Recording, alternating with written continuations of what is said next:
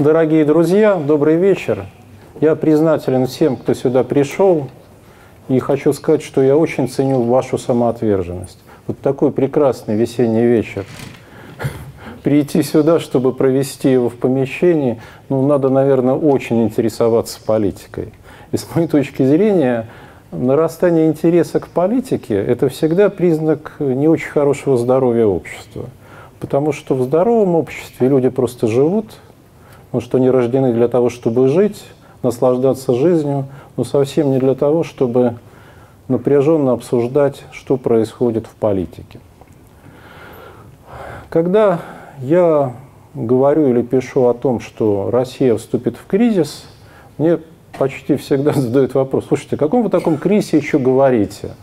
Что у нас и так кризис. Мы разве не в кризисе живем? Хочу сказать, что нет, мы еще живем не в кризисе к счастью или не к счастью для нас. Мы живем в том, что можно назвать экономический кризис. Но ведь кризис – это то, что должно обеспечить некий переход в новое качество. Можете ли вы сказать, что все то, что вы переживаете с 2014 года, дает вам хоть какую-то надежду перейти в новое качество в экономическом смысле, в социальном? Нет. Мы имели рецессию, да, сейчас, возможно, стагнацию, но это точно ничего не дает – я хочу вам рассказать о том кризисе, который, как вот в собачьем сердце, вот полный, окончательный кризис. Что такое полный окончательный кризис? С моей точки зрения, для того, чтобы понять, что нас ожидает, надо определить наше место сегодняшнего дня и наше тоже на исторической траектории. Историческая траектория следующая – Почти 30 лет назад в Советском Союзе началась революция. Мы ее с вами знаем как событие августа 1991 года, которые потом получили продолжение развития. Так вот, революция началась, но она не завершилась. Почему она не завершилась? Потому что революция считается завершившейся тогда, когда она выполнила некие исторические задачи у этой революции какие были задачи? Какая это была вообще революция? Это была буржуазная революция. То есть она должна была создать капитализм как более эффективную систему по сравнению с социализмом. Она должна была построить политическую демократию как более эффективную систему по сравнению с советским народовластием. И она должна была превратить Россию из имперского тела в республику. Теперь скажите, хоть одна из этих задач решена? Хоть одна из этих. Мы с вами вряд ли живем в демократии, правда?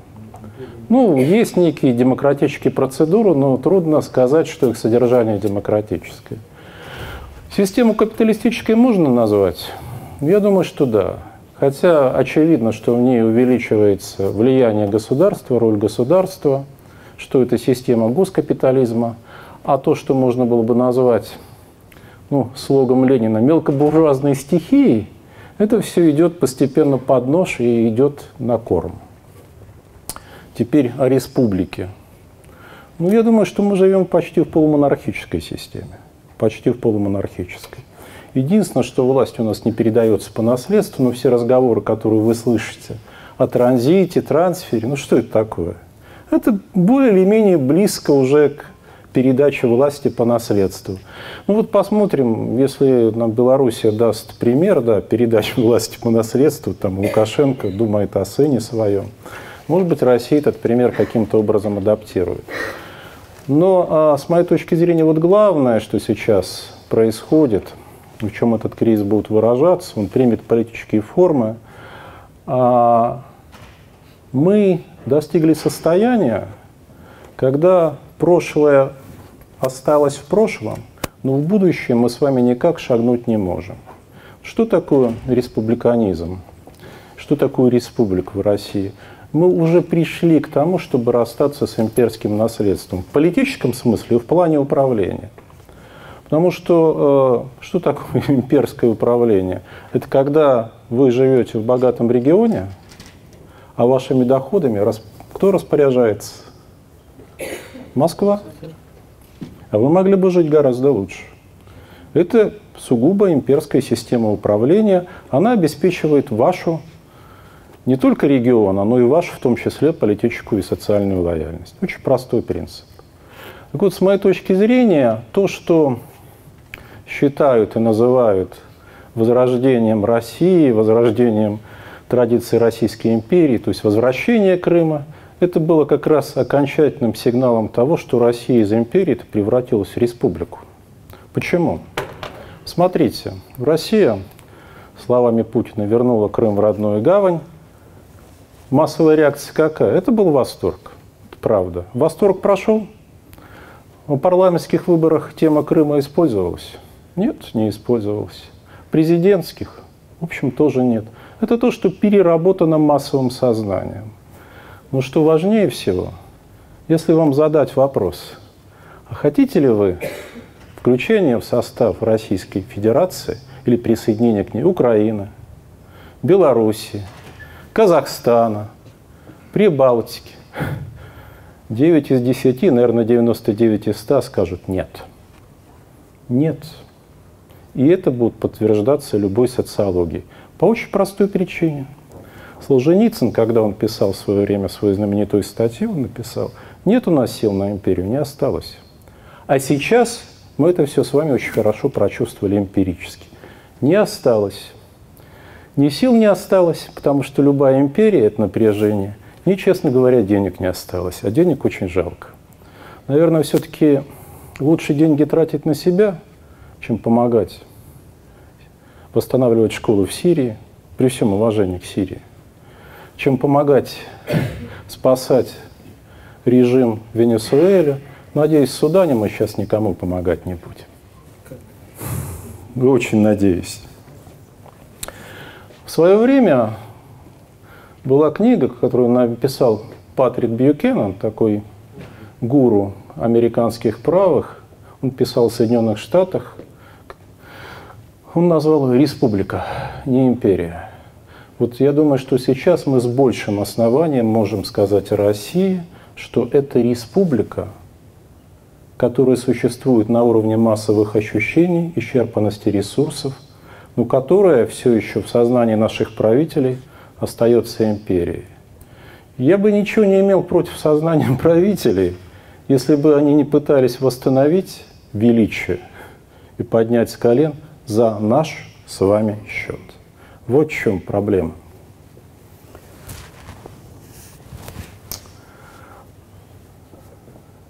То, что мы с вами сейчас переживаем, это переплетено, в значительной мере переплетено с некими международными и даже глобальными процессами.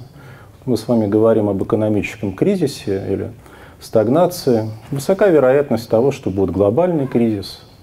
Вы помните, как, каковым он был в 2008-2009 Высока вероятность того, что он скажется на нас. Ну, значит, у нашей пропаганды будет еще объяснение одно. Смотрите, Россия это, это стабильная гавань, здесь все в порядке. Мы совершенно очевидно переживаем кризис системы международных отношений. Она рушится. Это вне зависимости от Крыма бы происходило, но сейчас это все более очевидно. И мы переживаем кризис европейской и в целом западной политики посмотрите, что происходит. Возрождаются новые партии, появляются новые партии, старые гибнут, приходят новые политики. То есть тот кризис, в котором мы с вами находимся, он напоминает матрешку. Он переплетен и развивается еще в нескольких кризисах одновременно. Но дело-то не в этом.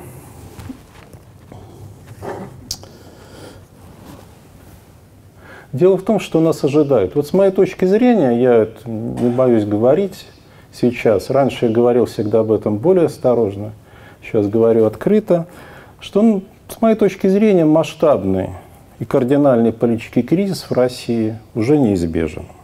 Может быть, он в сущности уже и начался, но, как знаете, часто бывает, как болезнь приходит, мы с вами какие-то симптомы в отдельности ощущаем – но как болезнь это еще не диагностируем. Вот какие симптомы, с моей точки зрения? Первое – это качественное изменение массового сознания.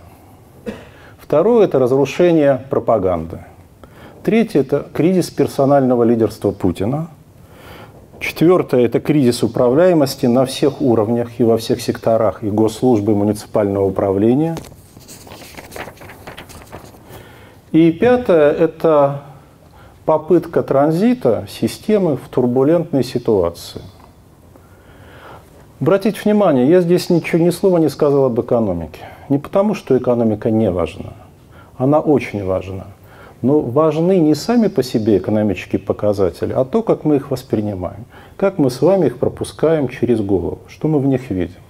Давайте вот поясню на примере. Политические кризисы ведь не возникают только в ситуации экономического упадка, нет. Скажем, на Украине революция, ну, которая получила название оранжевой, она произошла в ситуации экономического подъема. Украина имела очень высокий темп экономического роста перед 2004 годом. Волнения в Российской Федерации, те, которые известны как митинги на Болотной, конец 2011-2012 год, это же не следствие кризиса. У нас в то время был рост, экономический рост. Но не произошли. Более того, с точки зрения власти, самые безопасные люди – это нищие люди. Если вы живете в ситуации застойной бедности, вот любимая русская фраза «не жили хорошо, нечего и начинать». А у нас же таких не меньше трети населения. Так вот, поскольку они ничего другого не видели, они никогда против власти протестовать и выступать не будут. А вот те, кто стал лучше жить нулевые годы, новый средний класс, это в основном жители крупных городов, в том числе и вашего города, они потенциально самая взрывоопасная аудитория. Вот как на них кризис влияет? Ставьте себе, с 2003 года ваши доходы росли. Более или менее росли. У кого-то очень сильно, у кого-то, ну, тем не менее. Значит, растут доходы, меняются ваши стратегии. Вы планируете для себя хорошую жизнь, да, покупаете квартиру в ипотеку или строите загородный домик, может кто-то и особ, на особняк замахнулся. Планируете для своих детей хорошее образование, для себя качественное медицинское обслуживание. И все, в общем, идет неплохо. И вам нет дела на самом деле до политической демократии, по большому счету. Ну, вам это не нравится, да, не нравится коррупция, не нравится отсутствие конкуренции, не нравится то, что на политической сцене одни и те же люди, но вы рационально рассуждаете. Это обычный рациональный выбор. Мои же доходы растут, растут доходы моих соседей. Передо мной открываются новые горизонты. Правда? Правда. А с 2014 года все начинает рушиться и в 2014 году вы еще это воспринимаете как случайность, роковую ошибку, но в 2016 году вам становится очевидно, что это всерьез. А в 2018 году, после того, как переназначено правительство Медведева, вам становится понятно, что это не только всерьез, это надолго, а может быть уже вы начинаете думать и навсегда. Что происходит с вами, с вашим сознанием? Вдруг вы понимаете, что все ваши жизненные планы, ваши стратегии, главное будущее ваших детей и ваших внуков идет под откос.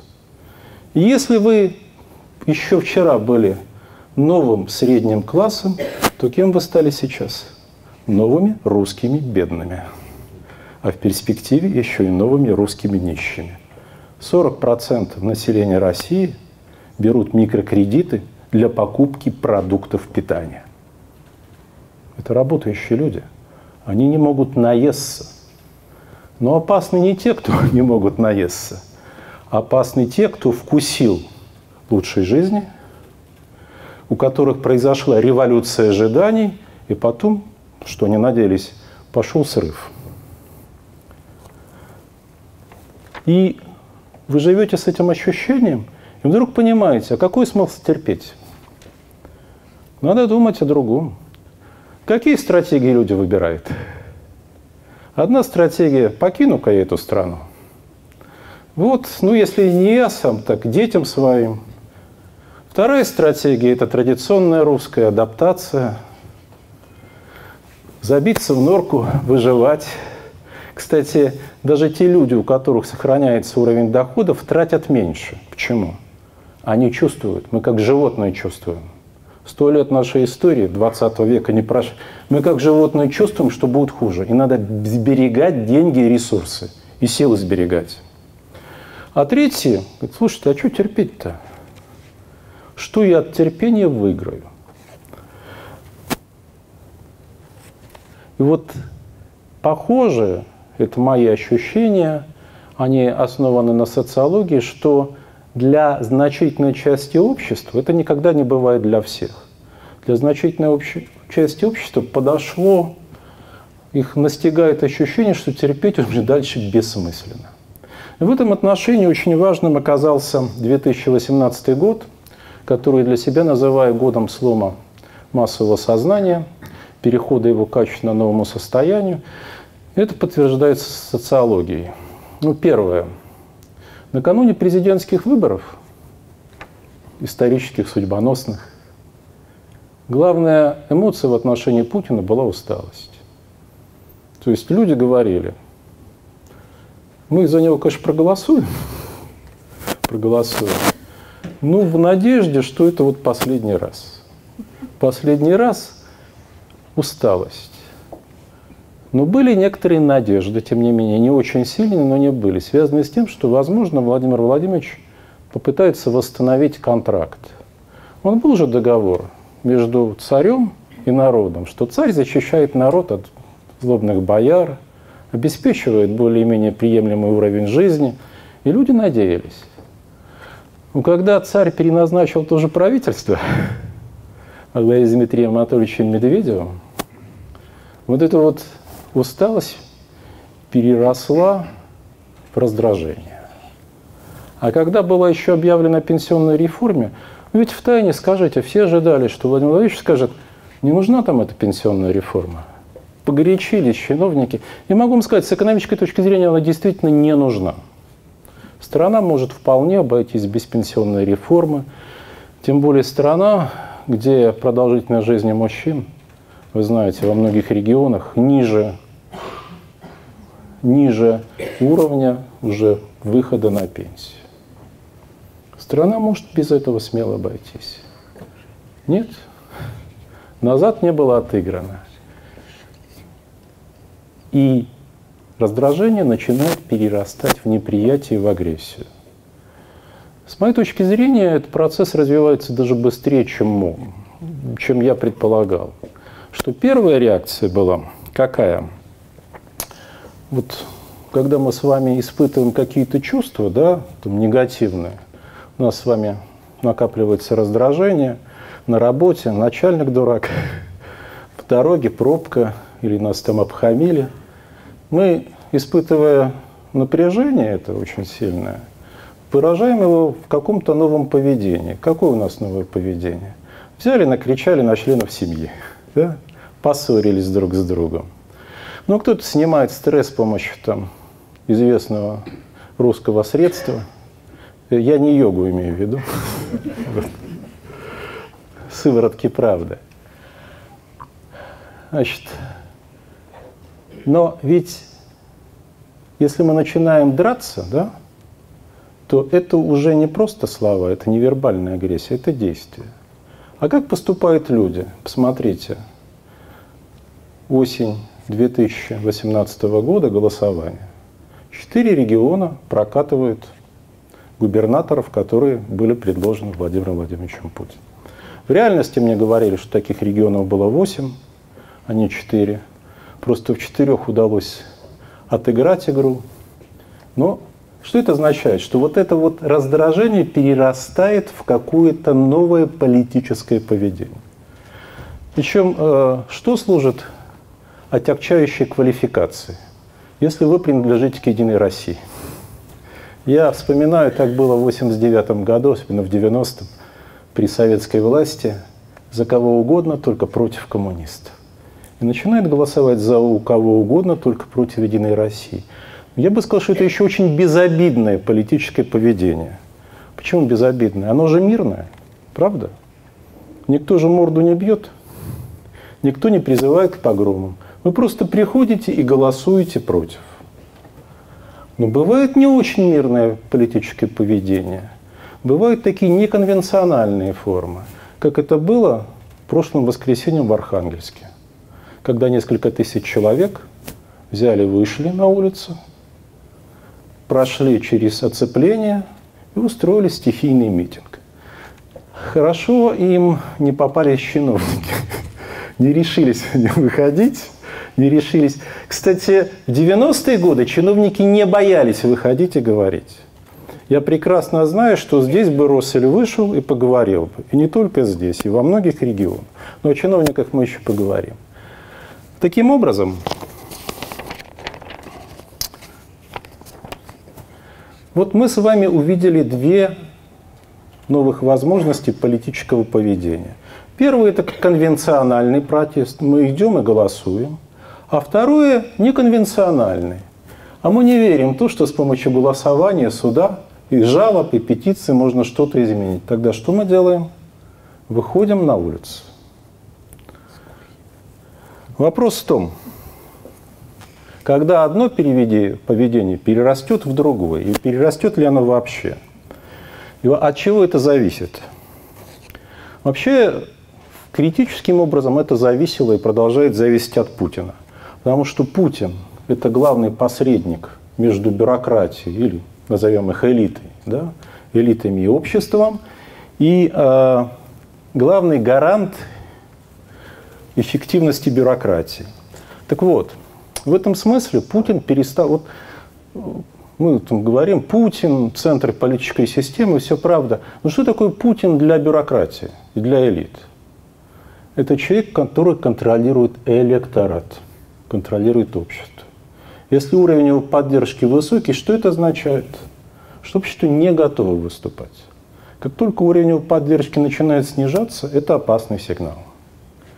Сейчас на каком уровне его поддержка? Реально около 30%. Обратите внимание, если вы посмотрите различные социологические опросы, скажем, число тех, кто поддерживает закон об ограничении свободы интернета – вы всегда увидите, что это вокруг цифры 30. То есть это 30 – это его устойчивая поддержка. Устойчивая. Это вот базовая поддержка президента. Но этого уже недостаточно для того, чтобы контролировать общество в целом. И это очень хорошо ощущают бюрократы.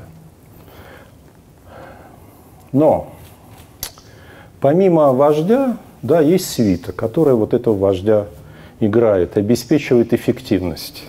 Вот со свитой происходят еще более серьезные проблемы, которые мы с вами можем наблюдать на каком-то локальном уровне, может быть, региональном, но не представляем себе в общенациональном разрезе.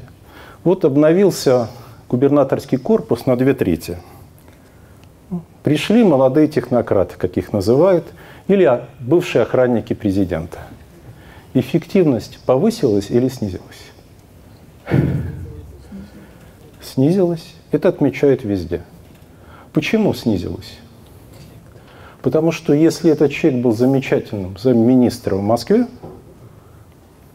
или прекрасным охранником, означает ли это, что он стал хорошим губернатором? Так он же боится говорить с людьми. Он говорит, боится говорить с местными чиновниками, а они его обводят вокруг пальца, как хотят. То есть вот эта вот технократическая парадигма – она привела на самом деле не к повышению качества управления, а к его резкому снижению, к резкому снижению вообще управляемости. И что очень опасно, что вот ситуация, когда меняется политическое поведение, повышаются политические риски, эти люди не способны к политическому поведению. Что политическое поведение – это когда вы не с бумагами работаете – вы прекрасно знаете, что у нас страна отчетов. Те, кто работают преподавателями, врачами, знают. И все у нас хорошо умеют писать отчеты. Управление – это работа с людьми. Если у вас выйдет 5 тысяч, 10 тысяч человек на площадь, вы что, будете на них ОМОН посылать? А в 90-е годы не посылали. Выходили, договаривались и каким-то образом умудрялись гасить кризис. Тогда, помните, был термин губернатор и тяжеловес. Они были тяжеловесами потому, что они занимались политикой, а не бумагами. И они знали, как работать с людьми. А И многие вещи, которые, казалось бы, должны иметь позитивный эффект, в действительности оказываются разрушительными для системы. Вот Дагестан, где началась борьба с коррупцией. Замечательно, все ее приветствовали. Это было здорово. Прошел год борьбы с коррупцией. Чиновников сняли по одному разу, по второму, по третьему. Вы знаете, что оказалось? Что там нельзя решить ни одного вопроса. Была плохая коррумпированная система. Но если надо было решить вопросы землеотводом, а, с канализацией, вы знали, к кому обратиться. А сейчас некому. Система не работает. Понимаете, заменить чиновников можно, оказывается. Арестовать можно, а система работает все хуже. Это очень похоже на то, что было при позднем Михаиле Сергеевиче Горбачеве, когда и гласность была, и перестройка, и критика, и самокритика. В результате это, партийная бюрократия, она еще, помните, она еще идеологизированной была, там были какие-то идеи. Она пришла к выводу, а зачем нам все это? А теперь смотрите, что происходит в современной России. Окей, вам приходит в голову мысль – Наш технократизм не очень помогает. Давайте-ка мы его снабдим щепоткой сталинского перца. Давайте-ка мы используем аресты. Аресты, естественно, казнократов. Значит, у нас на региональном уровне затронуты репрессиями 2% чиновников. Это много или мало? По сравнению со сталинскими временами это, конечно, сущее вегетарианство. Но в сталинские времена не было социальных сетей. Не было такого быстрого обмена информацией, не было такой системы коммуникации. Эффект от посадок этих двух процентов или заведения против них дел значительно выше, чем при Сталине. Сейчас чиновники встречаются, а этот на свободе, а этот, этот, да, на свободе. А зачем мы будем работать? Если все, что вы делаете, а вы знаете, как устроены российские законы, все, что вы сделали, может быть вам поставлено в вину. И вы за это, может быть, наказаны. Правда? Но это ведь так. Зачем вам вообще работать? Вам лучше делать вид, что вы работаете. Вы направляете отчеты. Отчетов становится все больше, форм все больше. По формам все прекрасно. По формам все прекрасно, у вас рай. Что на самом деле это уже никого не занимает. Ну и плюс, э, я бы сказал, такое агрессивное самоутверждение, я вот уже не раз слышал, говорю, всех не пересажают, а нам жить надо, детям нашим надо жить. Мы вот сейчас подготовимся к тому, что будет потом. Это вот разговор, который мне пересказал мой знакомый, могу привести. Он а, Значит, владелец патента на очень важное техническое изобретение. Очень важное, очень ценное. Он сам человек крайне состоятельный, он добился успеха в банковском бизнесе. И, действительно, полгода назад ему один человек из тех, кто носит погоны, сказал, ты знаешь, я могу пролоббировать, мы под это дело получим деньги из казны. Говорит, ну это замечательно, а, ну вот давай составлю. Говорит, ты не понял, не надо все твои документы, мы получим деньги, поделим и все. А как же проект? Ты не понял, здесь начнется такой хаос, что до нас не будет никому дела. Очень интересное мне показалось саморазоблачительное признание. Очень интересное, потому что оно исходило со стороны человека, который призван охранять национальные интересы и безопасность. Но теперь ФСБ возбуждает больше дел по экономическим преступлениям, по бизнесу, чем по защите, собственно, безопасности страны. Что само по себе тоже симптоматично. Мы-то с вами что видим? Мы видим, что вопросы решать все сложнее. Неважно, какая это система технократическая, коррумпированная, их просто сложнее. Но что еще важнее для нас с вами? Мы же выступаем по отношению к власти как потребители и услуг. И просто как потребители информации. Вы слышите от чиновников, вас здесь не стояло, вас никто в Афганистан не посылал, вас никто не просил рожать. И вообще, вы шелупонь. Как... Это в Архангельске вывело людей. Им сказали, а вы шелупонь, кто вы такие? Они жалуются в суды, а им вот так кулаком в морду, в морду. И они почувствовали то, что они знали всегда раньше. Но это все компенсировалось возможностью экономического роста. Они почувствовали, что власть на них смотрит, как на быдло, а власть это на самом деле оккупационная. Она им чужая, потому что она не готова реализовать ни одного из базовых человеческих интересов. И она об этом говорит уже им почти откровенно. И это вызывает очень сильное напряжение. Когда я говорю оккупационное, вы как-нибудь поинтересуетесь историей, которая сейчас разворачивается с размещением мусорных полигонов. Есть заключения, подготовленные не какими-нибудь оппозиционерами, общероссийским народным фронтом. Что это приведет к росту заболеваемости раковыми болезнями, онкологией, болезнями дыхания десятки раз. И что? И кто-нибудь задумался над тем, чтобы от этого отказаться?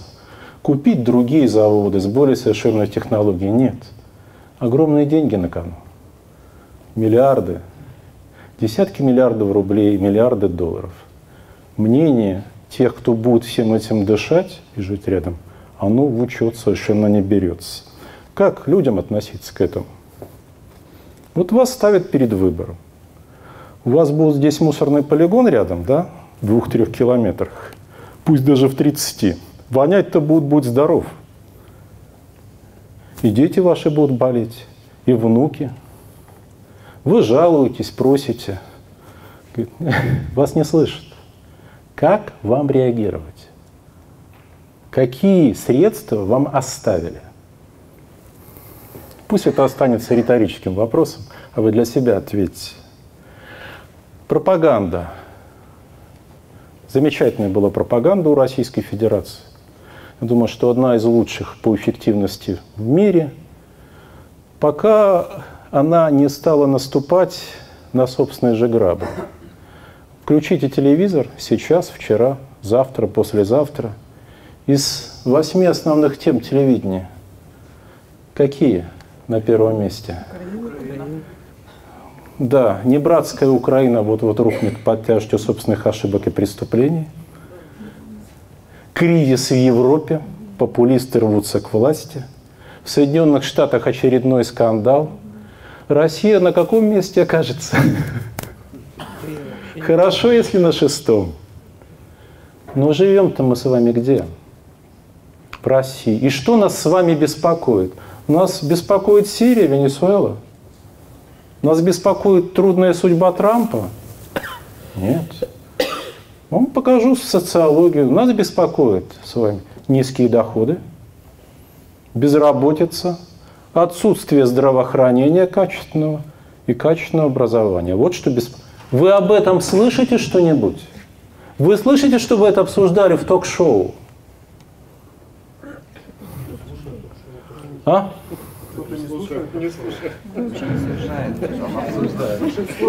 Большинство, тем не менее, слушает ток-шоу.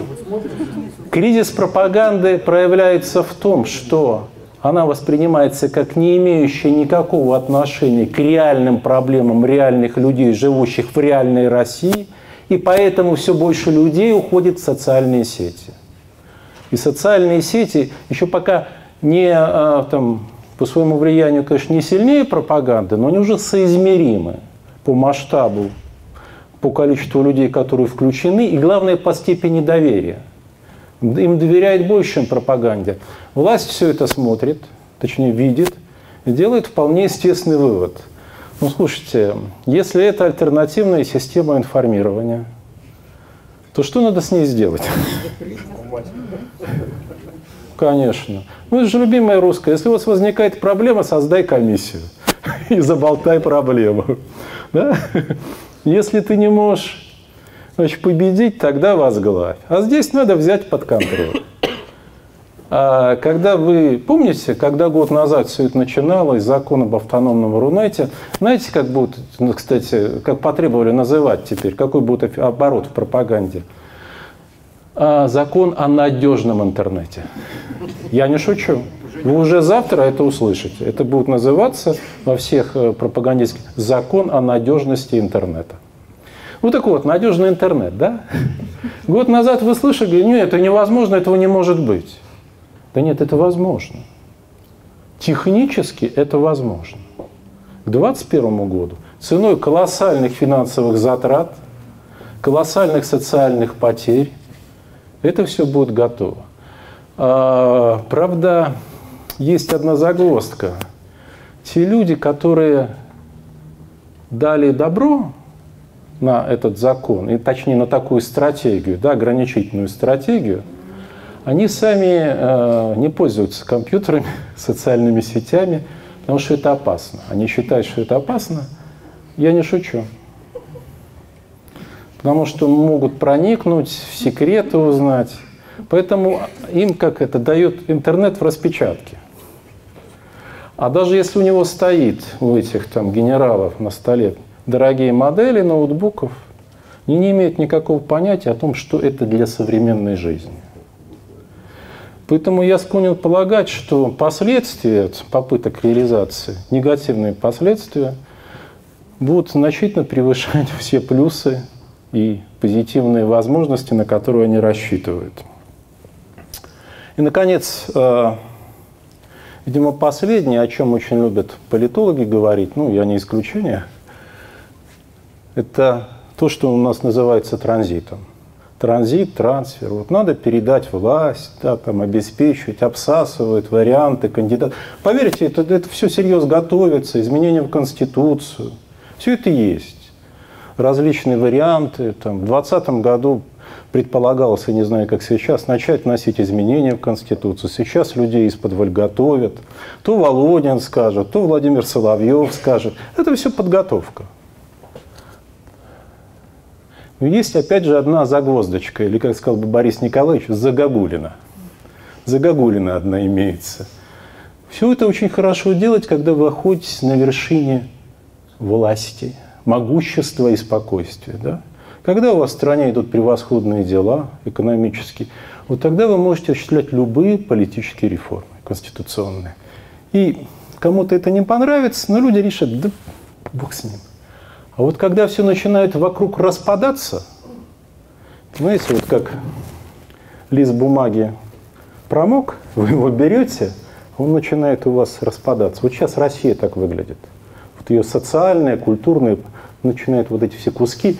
У вас вроде есть он лист, но если вы его только поднимете, что с ним произойдет, попытаетесь?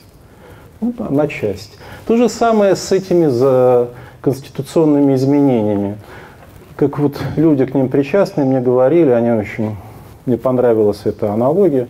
Ты как понимаешь, как все равно заменить прокладку в старой советской квартире. Прокладку. Пришли вы в ванную комнату, вам надо прокладку заменить. Значит, у вас кран полетел к чертям. Потом надо менять трубу, а потом у вас и стена полетела. Вот нельзя такие вещи делать да, в ситуации кризиса ну, приближающегося, нарастающегося начальной фазы кризиса. А, поэтому, с моей точки зрения, ничего из того, что задумано, не будет реализовано. Или будет при попытке реализации вызывать очень острые, очень острые, очень сильные реакции. Непропорционально более значительные, чем они могли бы быть несколько лет тому назад. Ну, скажем, можно было прекрасно изменить Конституцию в 2011-2012 годах. Еще лучше в 2008. Вот, скажем, ушел бы Владимир Владимирович в 2008 году, там, не знаю, главой Госсовета, и что бы мы сейчас о нем с, с вами говорили? Величайший правитель России. Величайший. У меня нет никаких сомнений. Произошла бы мифологизация. Человек, который поднял Россию с колен. Сказали, вот при нем-то был порядок. Говорили, да? А по России все получается как? Всегда не в то время делается и не то, и не с теми людьми.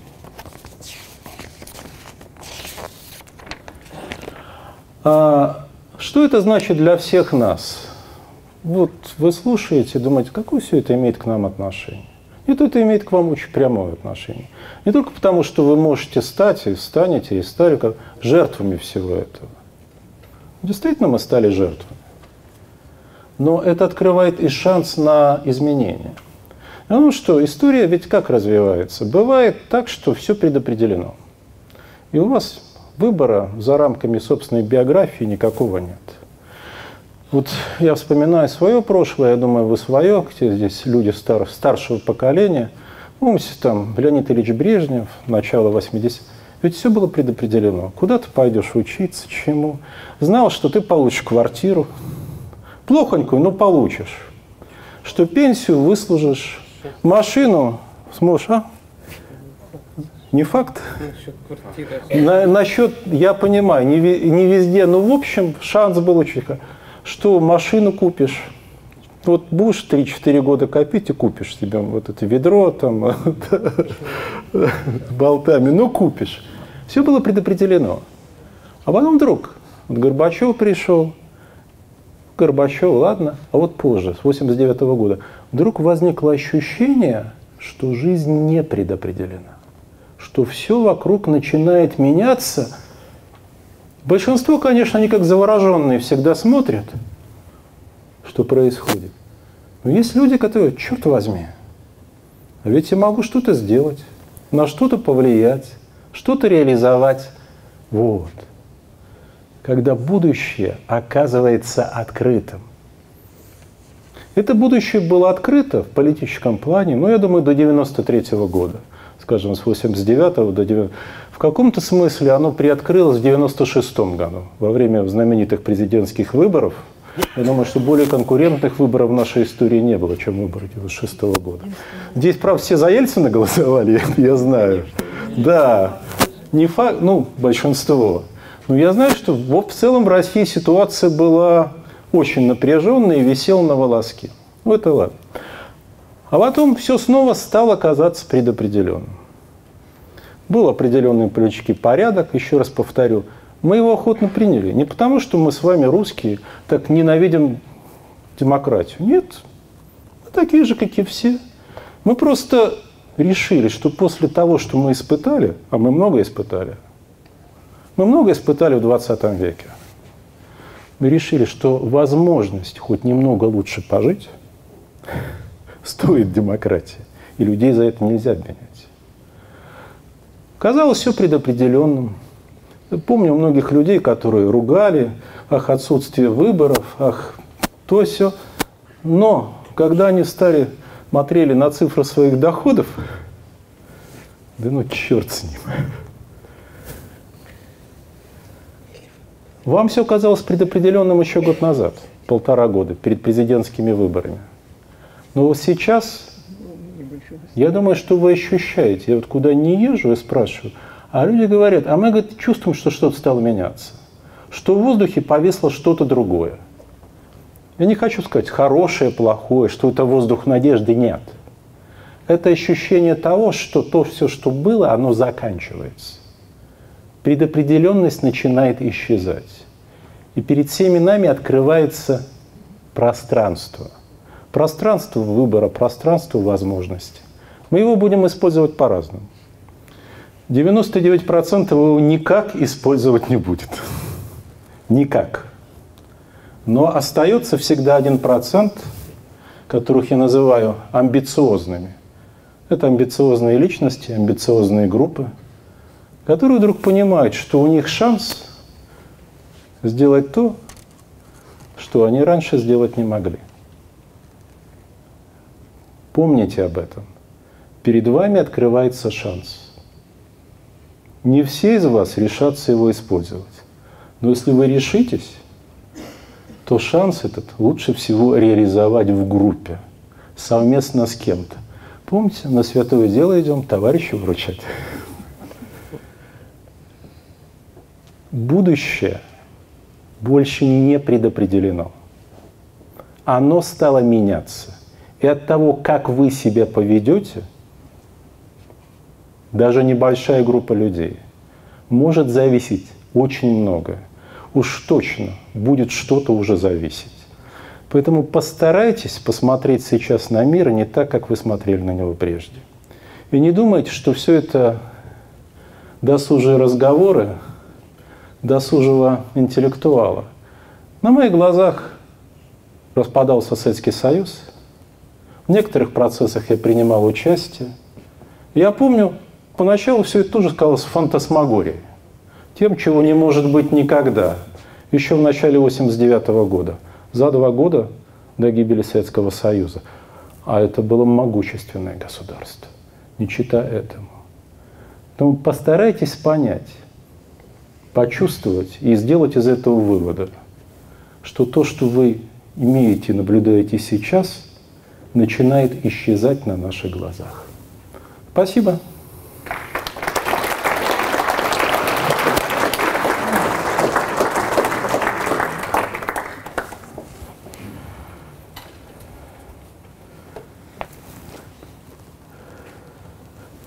Давайте перейдем к общению. Поднимайте руку, а я буду передавать вам микрофон.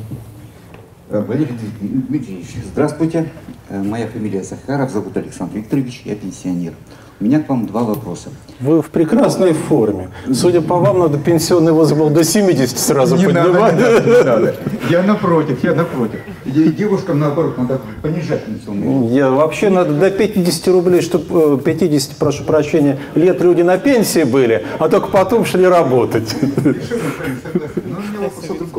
В одном из ваших последних выступлений вы сказали, что власть э, дала как бы отодвинула флажки критики и разрешено критиковать всех, кроме первого лица.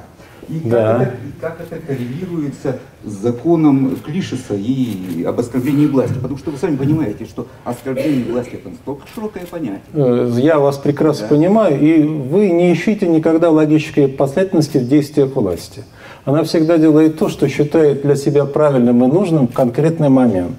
Вот она оценила ситуацию, поняла, что ну, напряжение поднялось. Надо дать ему возможность вот этому пару выйти через свисток. Да? Давайте свисток приоткроем. Но вы имеете в виду, что то, что можно говорить в Москве, вы уже не скажете в Кузбассе. Понимаете? Вот вы можете там, допустим, я просто знаю по себе, вы можете что-то сказать, опубликовать, и то, что бы раньше никогда, точнее, опубликовали, сейчас опубликуют. Но если вы попробуете хоть что-то отдаленно похожее произнести, там, в Туве, в Хакасии, в Кузбассе, в Башкирии, где вы окажетесь? Я не буду. Вы столкнетесь с проблемами. Поэтому, пожалуйста, имейте... Это все сугубо инструментальный процесс. Надо чуть-чуть снять напряжение. Вот давайте. Значит, э, освобождение Серебренникова. Ну, конечно, под подписку. Слушайте, ну надоели эти работники культуры. Вот представьте себе человека, принимающего... Ну, они просто надоели. Они ходят, да, жалуются. С Запада тоже постоянно про этого Серебренникова говорят. А если вы э, Петр Сидоров, который за репост сел, кто за вас будет защищаться? Да? Калви, которого сегодня выпустили под домашний, а скоро под подписку. Ну, приезжают же американцы для консультации через неделю. И как? Давайте мы совершим жест доброй воли. Да? Они будут там обсуждать возможность встречи на высшем уровне. Как? А при этом будет главный американский инвестор сидеть где? В тюрьме? Нет. Все это очень инструментально. Вот так к этому относитесь. А закон, он для всех. Это прекрасно. Он, конечно, будет использоваться избирательно. Кому-то покажется, даже знаем кому, что мы не то сказали, не в тех размерах, его тут же используют. Понимаете, ведь для суда это не аргумент, а почему же их не трогают? Поэтому не ищите здесь противоречий, все очень логично. Я получил прекрасный ответ. Спасибо. Все леглось. Второй вопрос. Э, Он, возможно, немножко личный для вас, Валерий Дмитриевич. Вы участвовали в создании одной из партий, Да. в ее работе.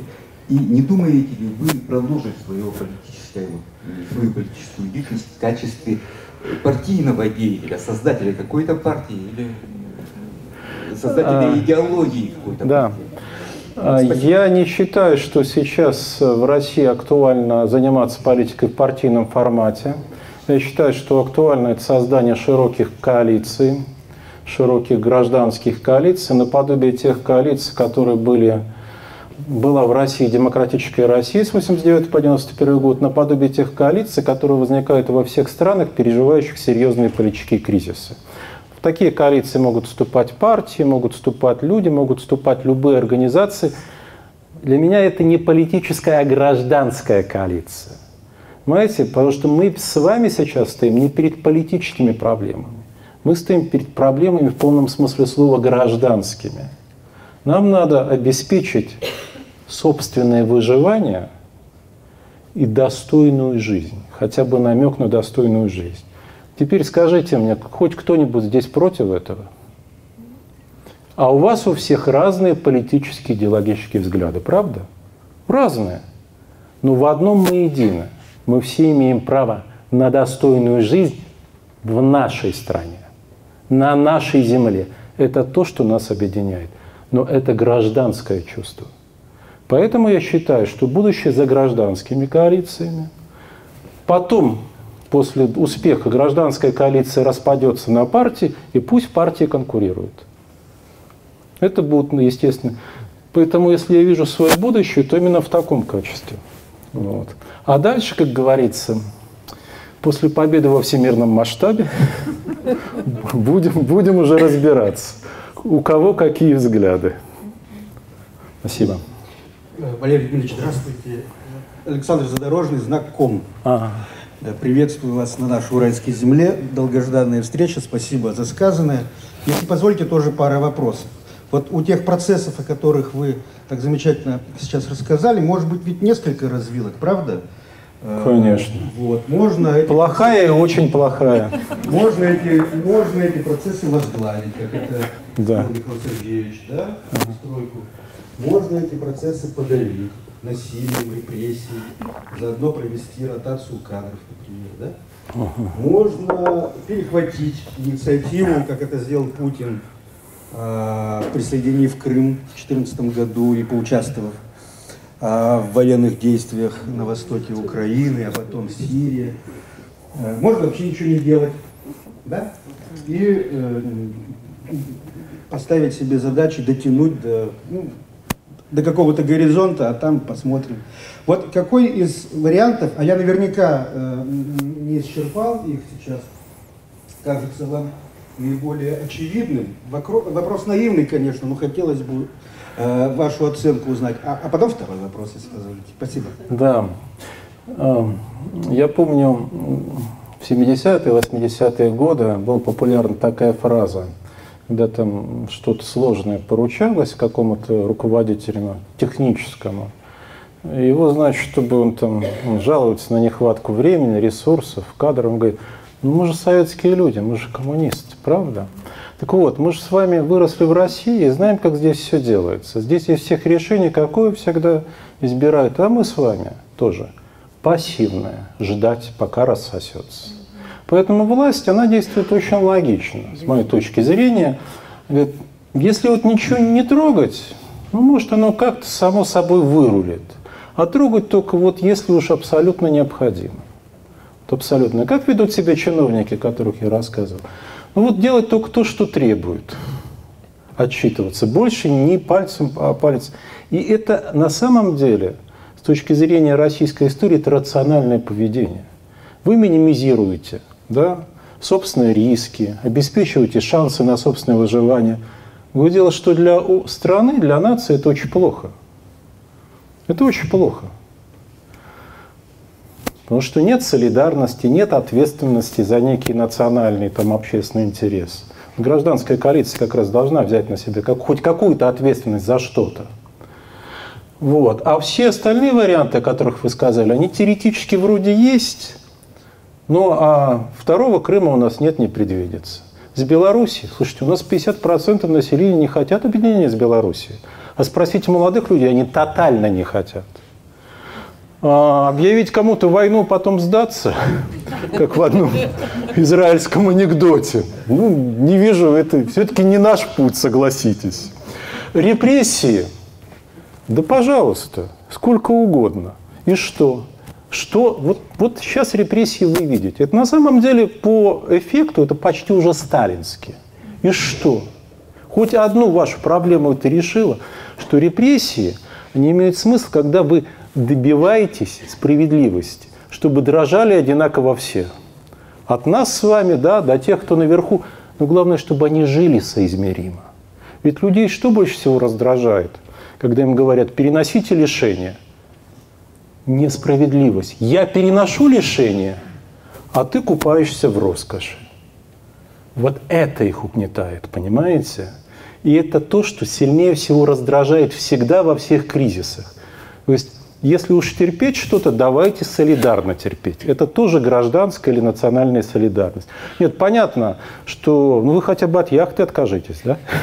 Вы скажете, я отказываюсь от яхты, я передаю российскому военно-морскому флоту.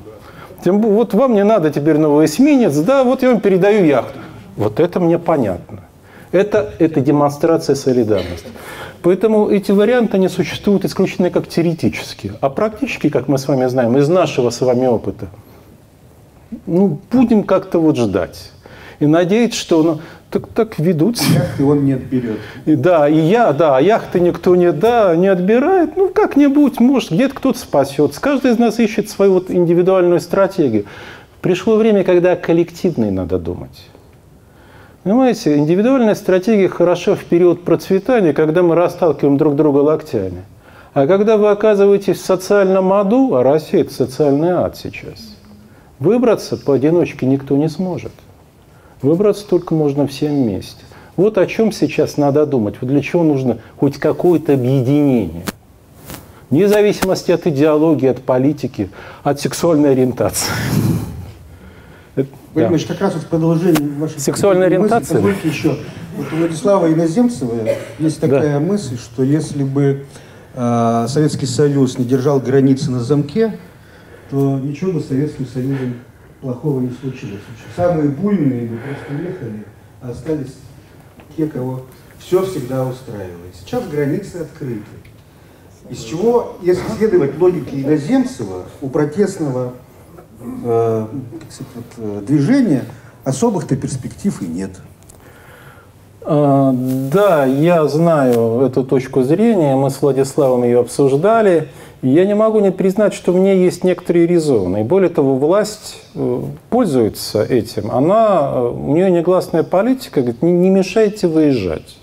Вот не мешайте, пусть самые беспокойно уедут. А, но с моей точки зрения, тут что происходит? А власть сама плодит беспокойных каждым своим жестом, понимаете? Их появляется вследствие того, что происходит в стране, гораздо больше, чем успевает уехать. Это первое. Второе. Есть люди, вот как я. Слушайте, а почему я должен почему покидать свою страну? Почему я должен покидать свою страну? Я считаю, что моя миссия в другом. Сделать так, чтобы жизнь здесь стала достойной наших людей. Она, наши люди заслуживают может быть, не, не роскоши, но хотя бы достойной жизни. Это несомненно. И таких людей, как я, их на самом деле очень много. Их очень много. Просто все получается по Толстому. Если плохие люди могут объединиться, почему же хорошие не могут? Мы разрознены. Это результат, в том числе, советской политики. Она выбивала из наших людей любые навыки самоорганизации и коллективного объединения. Ну. Здравствуйте, Валерий Дмитриевич. А, я студент-политолог третьего курса УФО. У меня такой вопрос. А, вы упомянули такой момент, что э, в будущем нам придется объединяться. Но из того, что я знаю, студент, э, я подметил такой момент, что не скомпрометированных политических сил то есть не скомпрометированных в рамках э, выживания власти или просто бездействия, в России нет. То есть, э, по крайней мере, основная часть либеральных. Вот. А сейчас более-менее начинает э, поднимать плечи Навальный, э, какие-то открытая Россия и так далее. Есть еще какие-то политические силы, э, которые также не скомпрометированы, или когда все начнется, через год, два, три, придется создавать что-то с нуля? Ну, во-первых, я не вижу проблемы в том, чтобы что-то создавать с нуля. Я не вижу никакой в этом проблемы. А, если люди, скажем, здесь с нуля в 90-е годы создавали бизнес в крайне тяжелых условиях, наверное, здесь можно с нуля создать очень много. Это первое. Второе. Я ведь говорю не о политической коалиции, братья, я постоянно подчеркиваю гражданской.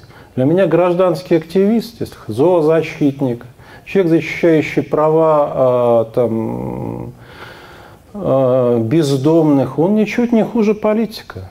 Почему? Он же хочет хорошего. Он же хочет, чтобы наша жизнь стала хоть чуть-чуть лучше и гуманнее. Значит, мы можем с ним объединиться. И, наконец, третье. А, не все у нас, по счастью, настолько скомпрометированы. Вот здесь, в любом городе, вы найдете людей с потенциалом гражданских активистов, занимающихся активностью. Да, они не политики, но какое это имеет значение? Они могут объединиться. И я надеюсь, что вы увидите, как из Москвы такая инициатива последует. Я очень надеюсь, что пройдет время, вы это увидите, что это происходит – и я надеюсь, что это запустит цепную реакцию объединения. В конце концов, мы ведь с вами объединяемся не для того, чтобы будем объединяться вместе жить, для того, чтобы решить проблемы общие и актуальные для всех. Мы должны пройти очень важный путь. Потом мы вполне, так сказать, охотно расстанемся. Да. Но то, что мы этот путь пройдем, обеспечит гарантию неубийства в последующем. Те люди, которые борются за свои права вместе, они вряд ли будут потом друг против друга идти с оружием в руках. Понимаете? Это очень важно. Не верьте, когда вам говорят, что русские не способны, что у нас все плохо, у нас нет. У нас очень много честных людей. Их очень много. Им надо дать хотя бы намек, хотя бы какую-то точку кристаллизации. И вы увидите, как все быстро это начнет развиваться. Чем мы хуже других стран? Ничем. У нас прекрасная страна, образованные люди, много ресурсов. Мы могли бы жить, ну уж поверьте, точно не хуже, чем в Чехии. Ну уж точно. Может быть, не как Германия, но точно не хуже, чем в Чехии. Как мне говорит знакомый, за счет снижения уровня коррупции, если взятка будет не 50% там, откат, а 2%, и за счет снижения уровня административного идиотизма. Я даже не о реформах говорю, понимаете? Это все, это вполне решаемые проблемы. То есть они не являются неким там, э, заоблачным будущим. Да, Россия пройдет через кризис. Это будет тяжелый кризис. Но он не будет таким длительным и тяжелым, как 90-е годы. С моей точки зрения, все решится гораздо быстрее. И вывести Россию на траекторию экономического роста устойчивого можно будет очень быстро. Очень быстро. Для этого надо только две вещи. Первое – захотеть, а второе – сделать шаг. Благодарю. Скажите, э, российские кризисы, они всегда чем-то заканчивались. Э, смутное время заканчивалось, закончилось Романовыми, Первая мировая большевиками. Чем закончится сегодняшний кризис, если пофантазировать? А, я понимаю, это будет звучать очень странно, нелепо. Я вот а, в 91 году я не испытывал никакого чувства исторического оптимизма. Я знал, что распад Советского Союза – это будет очень тяжелая история. Я, правда, не предвидел всего того, что произойдет, но, в общем, я не сомневался. Но вот сейчас я испытываю очень странный оптимизм. Я знаю, что мы сможем здесь создать новую республику. Она не будет очень демократической, это могу вам точно сказать. Быстро нельзя построить демократию. Да, быстро... А, да, совершенно верно. Но это, потреб... Но это точно будет государство более, во-первых, разумное. Вот посмотрите, что дефицит у нас. У нас дефицит здравого смысла. Вы как решение не берете – это просто какой-то воинствующий идиотизм. Просто воинствующий. Я, я советы, помню, ругал там за... Ну так, советы были верхом рациональности, с моей точки зрения, при наблюдении за происходящим. Значит, более рациональным, да, просто с точки зрения здравого смысла хотя бы, и более гуманным по отношению к людям. Но люди не расходный материал. У нас с вами одна жизнь. У нас все меньше детей, у нас все меньше внуков – и мы хотим жить сейчас, а не в отдаленном будущем.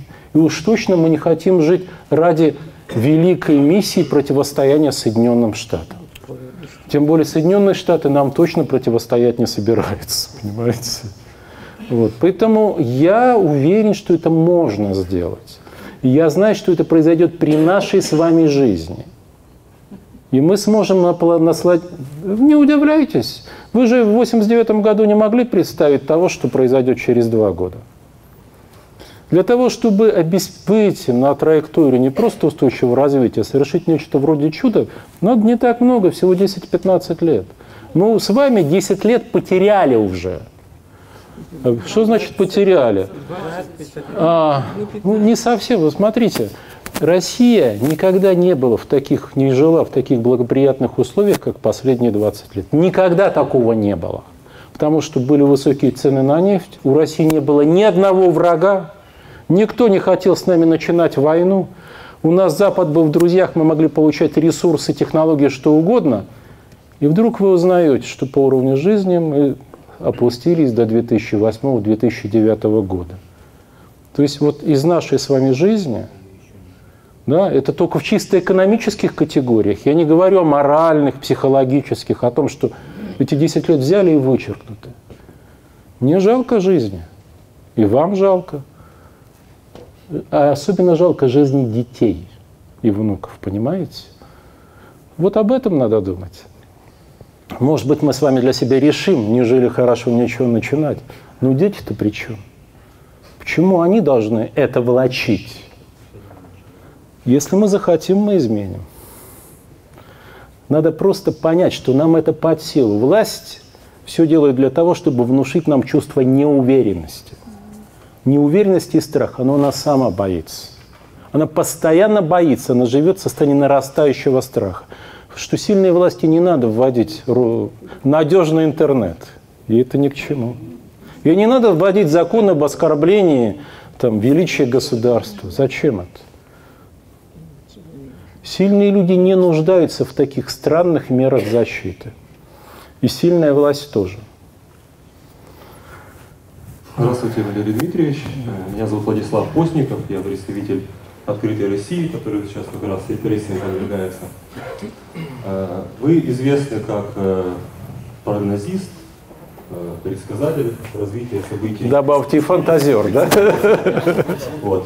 Мне интересно было услышать ваше мнение по поводу того, насколько будет следующая власть в России, вообще степень преемственности следующей власти – Э, в России по отношению к власти нынешней и степень преемственности политики, потому что вот мы видим разные сценарии, как на э, постсоветском пространстве вот меняется. В Туркменистане, к примеру, сменился президент, один царек на другого царька. Вот в Узбекистане э, ближайший соратник Каримова после его смерти внезапно начал проводить либерализацию. То есть какое будущее будет в России, все-таки какие варианты видите наиболее э, вероятными, и что будет с нынешней элиты, так называемой, если перейдут к власти вообще новые люди?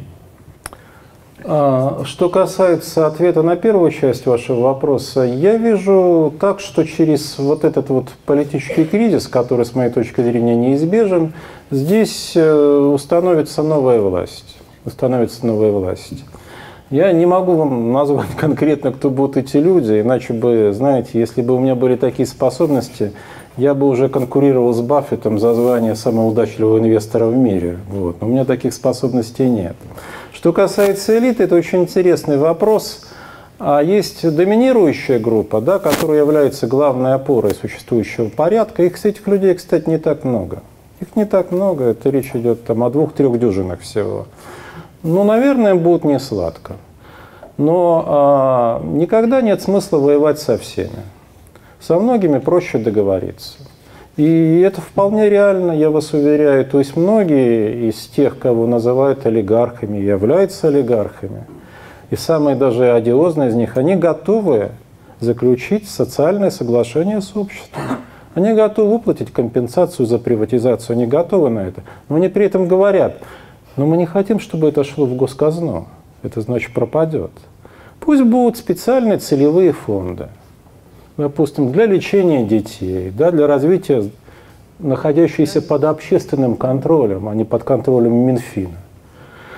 Поэтому э, Россия не настолько сильная страна, чтобы пускаться э, в риск гражданской войны. И я не верю, что здесь этот риск существует.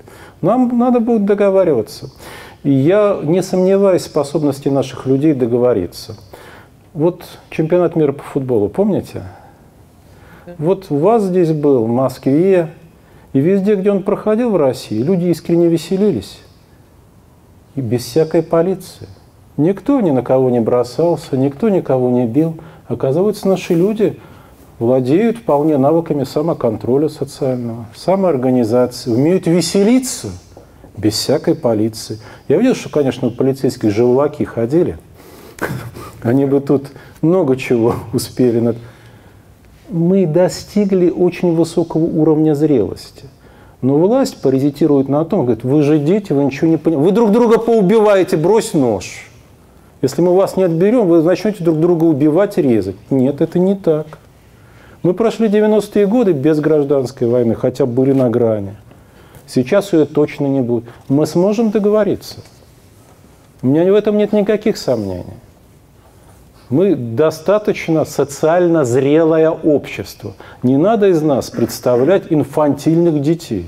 У нас молодежи на самом деле не так много. Молодежь это всегда горячий материал для там, разного рода конфликтов. Поэтому будет, я думаю, что будет компромисс, несомненно. А если вы, там предполагаете или кто-то спросит, а как же силовики, чекисты, они будут защищаться? В августе 91 -го года они защищались? Вот на их глазах Дзержинского свергали символ, все то, чему они клялись, обещали защищать. Великий Советский Союз. Где они все были? И сейчас они будут защищать только собственные состояния. А состояние защищается индивидуально, а не коллективно. Что для коллективной защиты нужна идеология, нужен хоть какой-то смысл. Поэтому они скажут, вот этих возьмите, они виноватее всех. А? а мы здесь ни при чем, а мы всегда были на вашей стороне. Самое интересное всегда в политических кризисах, когда все те люди, которые были на вершине власти, они вдруг начинают конкурировать за то, кто первым протянет руку народу. И вдруг вы с удивлением обнаружите, что Владимир Соловьев, Дмитрий и прочие, они всегда были против, но их под дулом автомата заставляли говорить то, что вы что, это не видели? Вы те, кто пережил 90-й год, там, 91-й, они все это помнят. И, как... Михалков один чувствует. И это происходило в многих странах. Россия ничуть не исключение. Да.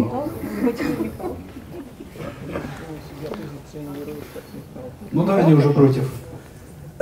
Добрый вечер, Валерий Дмитриевич. Зовут меня Петр. Мы с семьей приехали из Кемеровской области. А мы нормальные. Вот. Поэтому и приехали. Да? Да, да. Рады видеть вас у нас Спасибо. в Екатеринбурге. Вот. У меня два коротеньких вопроса. А, вопрос первый. А, как вы считаете, необходимо ли будет после а, смены режима, я надеюсь, скорой, а, проведение иллюстраций? Если да, то как? Если нет, то почему? Второй сразу? Да.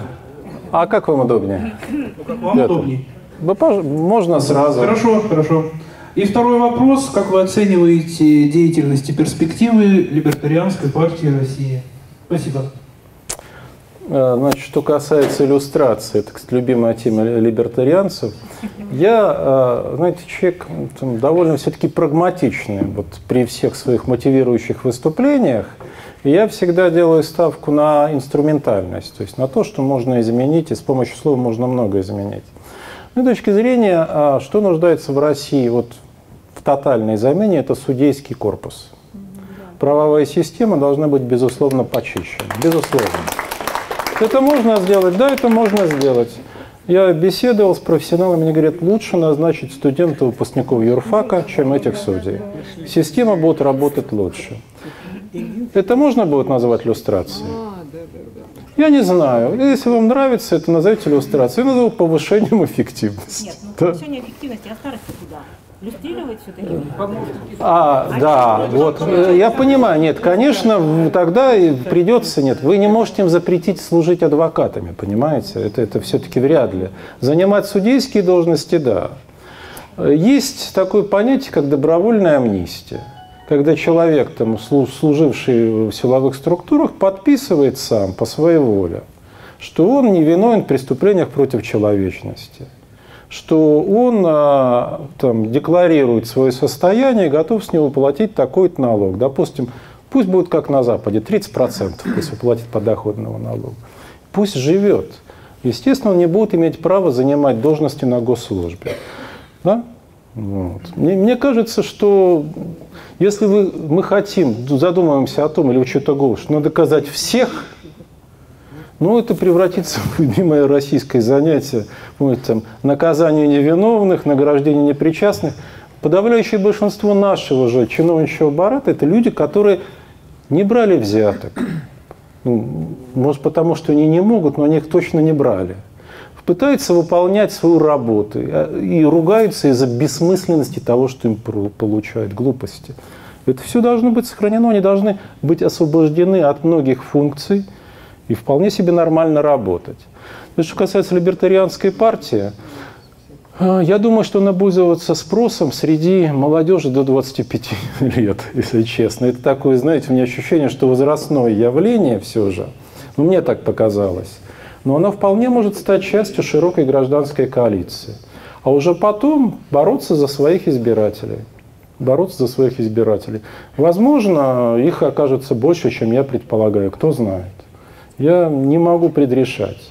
Это в конце концов решать людям, да, если будут там честные выборы конкурентные, как были в СССР в 91 году, в 90-м. Пожалуйста, пусть конкурируют.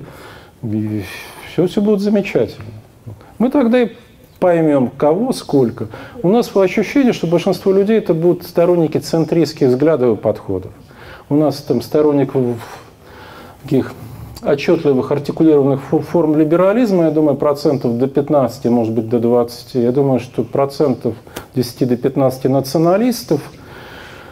Я думаю, что левых, наверное, процентов тоже будет не так, кстати, много. У нас, когда говорят, что в России сильные левые настроения, у меня вот очень серьезные сомнения. Я вижу желание отомстить, желание социальной мести. Но я не вижу желания к солидарности. Что левые – это всегда солидарность. А когда вы видите справедливость в том, чтобы отобрать у соседа, ну, мне это кажется очень сомнительной справедливостью. Потому что я не очень верю, что будущее России за левыми, честно вам скажу. Вот. А большинство это, это нормальные люди, которые избегают крайности, которые хотят спокойной возможности жить. Возможности жить, честно зарабатывать, ну и в конце концов на свою зарплату хотя бы семью прокормить. Что же такое? У нас двое работающих, они не могут прокормить себя и ребенка. Вот это позор. Это позор. Вот. Так что то, что вы называете иллюстрациях, видимо, в каких-то пределах придется осуществлять ну, понимаете, для кого-то это будет идеологически обосновано, а для кого-то для меня функционально. Ну, нельзя этим людям просто заниматься. Я понимаю, нельзя, они должны уйти. Просто должны уйти, это будет лучше для всех и для них тоже, в конце концов. А?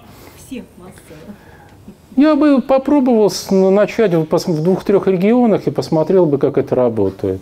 Как э, помню, мне рассказывали друзья, в Армении во время революции там а, не было ни одного преступления. Нет, одно преступление было, это полицейский банк пытались ограбить. Оказывается, что вполне обошлись без сил правопорядка, понимаете? Вот. Угу. Добрый день. Еще раз Алексей Кабанов, а, партия Роста. Вот услышал несколько ну, таких слов интересных, э, которые вызывают определенные ассоциации. Э, монархия, президент, республика. И у меня пришла такая ассоциация, вы знаете, мы находимся на земле, где закончил жизнь последний монарх и получил жизнь первый президент. И ну Уральская республика это тоже недалекая история от нас. Вы сейчас нам такой реверанс э, большой сделали, назвав, назвав нас зрелыми наше общество зрелым. Я, честно говоря, не могу согласиться с этим, потому что никто не отрицает, что мы сегодня живем в проблеме, И мы все должны себе адекватно давать отчет в том, что эта проблема не только и не столько в наших руководителях, это проблема в тех людях, которые их выбрали, во-первых, во-вторых, э, находятся в этой ситуации, критикуют, но больше ничего не делают. Я полностью с вами согласен насчет гражданских, гражданских объединений некоторых, да, но мы сегодня видим, что те гражданские объединения, которые существуют, максимум на что они способны, это вывести людей э, с кроссовками, которые нужно вешать на фонари, в чем-то делают 15-летние мальчики, либо при всем уважении к, к своему городу выйти обнять пруд, это максимум, а, значит, то, что мы можем сегодня сделать. Но те вопросы, которые поднимаются, поменять судейский корпус, решить проблему с детьми, это отнюдь не вопросы а, гражданских объединений. Это уже больше а, вопросы политические. Да, это, да, это политические вопросы, я согласен. И вопрос у меня связан с тем, действительно ли вы считаете, что наше общество, что люди нашего общества настолько созрели, для того, чтобы инициировать изменения, так назовем, а, в ближайшем будущем, потому что мы отлично понимаем, что властные элиты, которые мы будем иметь через пять лет, это те люди, которые уже родились, и они находятся среди нас. Действительно ли а, там, в 100 километрах от Екатеринбурга есть зрелые люди? Здесь, да, конечно, в Москве, конечно. Но выбирает не Москва и не Екатеринбург, выбирают в том числе деревни, села. Там-то вот как вы считаете? Во-первых. Во-вторых, второй вопрос сразу. Молодежь, с которой вы постоянно общаетесь, да. Она-то где находится сегодня? Спасибо. А, вот, Алексей, если бы э, этот вопрос прозвучал в Соединенных Штатах, да, чье общество социально более зрелое, чем российское, думаю, мы с вами согласимся – и там бы значительная часть аудитории сказала, ну, конечно, у нас незрелое общество, раз оно за Трампа проголосовало. Я к чему веду? Что нам придется дать людям возможность самим делать выбор и самим совершать ошибки. Видимо, не сразу во всей России. Могу сказать, что здесь совершенно, у нас в России совершенно очевидно есть регионы, которые готовы уже самоуправляться. Они готовы самоуправляться. Есть регионы, которые не вполне готовы. Видимо, здесь нужен был дифференцированный подход. Но вы когда детей воспитываете, им удобнее ползать, чем ходить, да? Когда они начинают ходить, они падают и бьются. Мы с вами что их, на карачки снова ставим? Нет? У нас не будет выхода. Понимаете, нам надо дать людям возможность проверить на себе. Да, они совершат ошибки. На это уйдет вот там, что такое формирование полноценного парламента, должны пройти двое-трое общенациональных выборов. Через двое-трое общенациональных выборов у нас появятся партии, за которые люди голосуют, и они сформируют более или менее приемлемый парламент. И что касается вопросов, о которых вы сказали, там, э, управление, чистая правда. Чистая правда у нас и не может быть очень часто политических практиков, потому что, а где их выращивают? У нас система по-другому была организована, вообще по-другому, вот это политическое. Тебе давали приказ, ты должен выполнять. Это первое. Вторая характерная черта системы – это негативный отбор, негативная селекция. Ты продвигаешься, потому что ты не представляешь угрозы начальнику. И ты лоялен, а не потому, что ты эффективен и ты компетентен. Что эффективный компетентный подчиненный – это угроза. Это угроза. И вы это хорошо думаете из вас, кто это не раз замечали, как это работает. Вот. Поэтому придется иметь дело с тем, что есть. Ну, единственное утешение, что в истории России бывали времена гораздо хуже. Вот. Времена гораздо хуже, и были страны, где ситуация была еще хуже, понимаете? Тем не менее, удается найти и людей, способных управлять, и обеспечить процедуры. В конце концов, давайте исходить из того. У нас государство контролировало 20-30%, точнее, под его контролем находилось 20-30% бизнеса в начале нулевых годов, а сейчас 70%. А зачем? А зачем? Есть много функций, которые избыточны для государства. Давайте его освободим от этих функций. Давайте передадим, у нас есть местное самоуправление, давайте передадим, когда люди знают, что это их деньги, Это их деньги, они платят. Это не деньги бюджета, это их собственные. Они начинают немного меняться в своем отношении. Да, на это потребуется время. Теперь, что касается хождения вокруг пруда, кроссовок, вот с моей точки зрения, это колоссальная проблема вообще российской оппозиции, что она не может предложить никакой зрелой стратегии. Стратегии приемлемой не для отдельной группы, возрастной или политической, не для тех, кто кричит «долой кровавую гибню» или «давайте там забрасывать кроссовки», для тех, кто стратегии для большинства общества. И у меня это вызывает чувство глубокого разочарования, потому что это люди, которые гордятся своим интеллектуальным превосходством по отношению к власти. Так где это ваше превосходство? Продемонстрируйте, предложите хоть что-нибудь. Вот в этом проблема, и это надо делать, эту стратегию надо вырабатывать. Но это не, тоже не так сложно, это же лежит на поверхности. Во многих странах была стратегия гражданского неповиновения. Формирование гражданских коалиций и последовательное движение вперед через стратегию гражданского неповиновения. Могу привести пример, пожалуйста. Нам не нравится телевидение, вы его не смотрите. Почему, казалось бы, не глупые и честные люди туда, тем не менее, ходят – продолжают выступать. Давайте призовем их бойкотировать. Не надо ходить на такое телевидение. Как только люди говорят, что мы не будем туда ходить, не будем выступать у вас там болванами в польском преферансе, мальчиками для битья, кое-что начинает сдвигаться. Продемонстрировать элементарную солидарность, элементарный здравый смысл. Очень многое можно изменить, если начать двигаться. И плюс к этому такая стратегия должна быть инициативной. Что мы до сих пор делаем? Мы обсуждаем, пустят на выборы или не пустят. Муниципальный фильтр. Слушайте, это означает, что вот вам власть флажки очертила, да, и вот в этом ходите, как меловый круг, да, вот выйти не решаетесь. Попробуйте сами что-нибудь сделать, чтобы власть начала задумываться. Это вопрос интеллектуальной зрелости, если хотите. Но я думаю, что это тоже возможно. Это не архисложно. Понимаете, вот все страны, которые добивались быстрого экономического роста, они использовали один и тот же набор средств. Азиатские, европейские. Все страны, которые добивались политических изменений, использовали тоже один и тот же набор средств. В разной последовательности, в разных комбинациях один и тот же. Ничего даже выдумывать не надо. Все уже есть, все известно. Я надеюсь, что и удастся использовать. Спасибо. Андрей Ковач, предприниматель.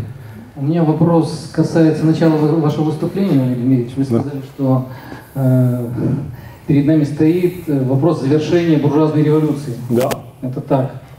Но по моему представлению, Россия сейчас значительно более левая, чем даже когда было начало так сказать, этой революции. Не видите ли вы здесь этом некого противоречия и как оно может разрешиться? А, нет, я не считаю, что Россия левая сторона. Я считаю, что это колоссальное заблуждение, которое пытаются изо всех сил навязывать для того, чтобы а, люди боялись любых перемен. Она была левой, действительно, там, в 90-е годы, когда голосовали за Зюганова, когда была очень сильная инерция. Сейчас эта страна не левая. Эта страна на самом деле, я могу сказать, что Россия одна из, по своим стихийным взглядам, именно стихийным, не таким артикулированным, это одна, пожалуй, самая правая страна Европы. Посмотрите, с чего вы начинаете э, строительство дома. С чего? Не с фундамента, а с забора. С забора. Мы все начинаем, да, мы отгораживаемся. Мы сугубые индивидуалисты. Русские – это очень серьезные индивидуалисты. У нас кто-то завидует чужому успеху? Да, так это в любой стране есть. Да, этот успех еще не вполне признан легитимным. Ну и что? Люди хотят, тем не менее, хорошо жить. Они хотят хорошо развиваться, и они хотят хорошо зарабатывать. Вопрос в том, если эти цены, значит, а, вот у меня была дискуссия, обсуждение с моими коллегами здесь, очень длительное за обедом, мы обсуждали, есть ли какая-то идеология, которую Россия, может быть, сейчас предложена. Нет, идеологии нет.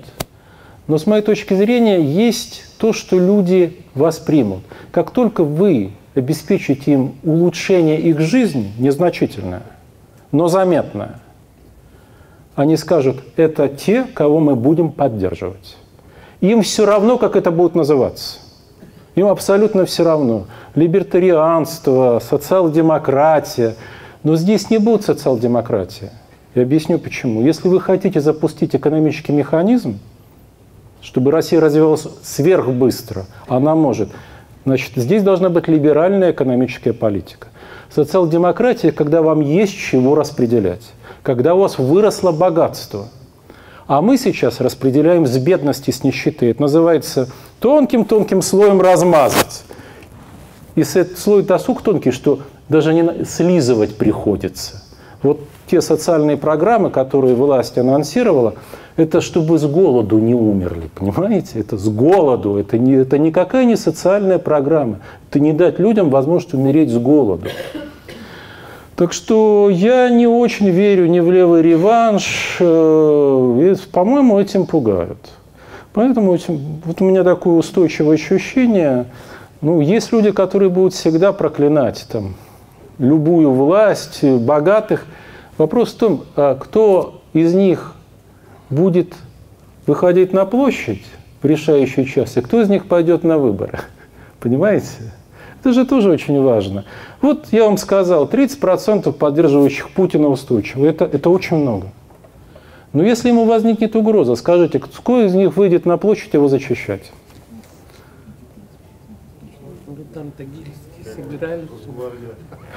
Никто. Никто, понимаете? В таких ситуациях все зависит от способности людей к политическому поведению, к политическому действию. Кавказцы не выйдут защищать? Кавказцы выйдут защищать московские ювелирные магазины и московские банки. Ровно на 3-4 дня, которых им хватит для их защиты. А после этого они будут защищать свои родные очаги. Не стоит преувеличивать. Да.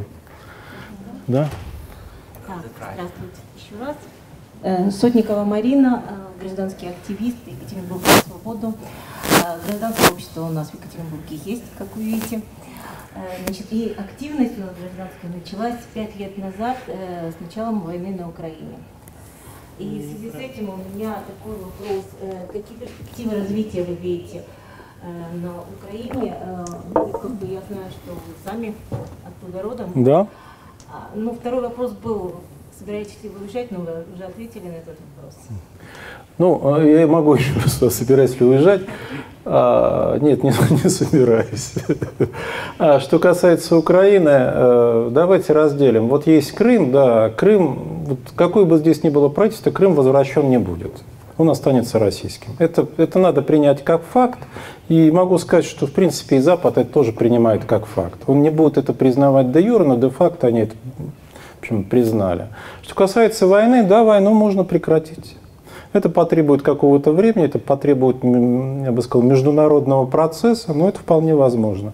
Вы дело, что ну, нашим это как-то не очень нужно. Перспективы развития в самой Украине? В самой Украине? Я точно знаю, что Украина не рухнет. Что она не рухнет, не распадется.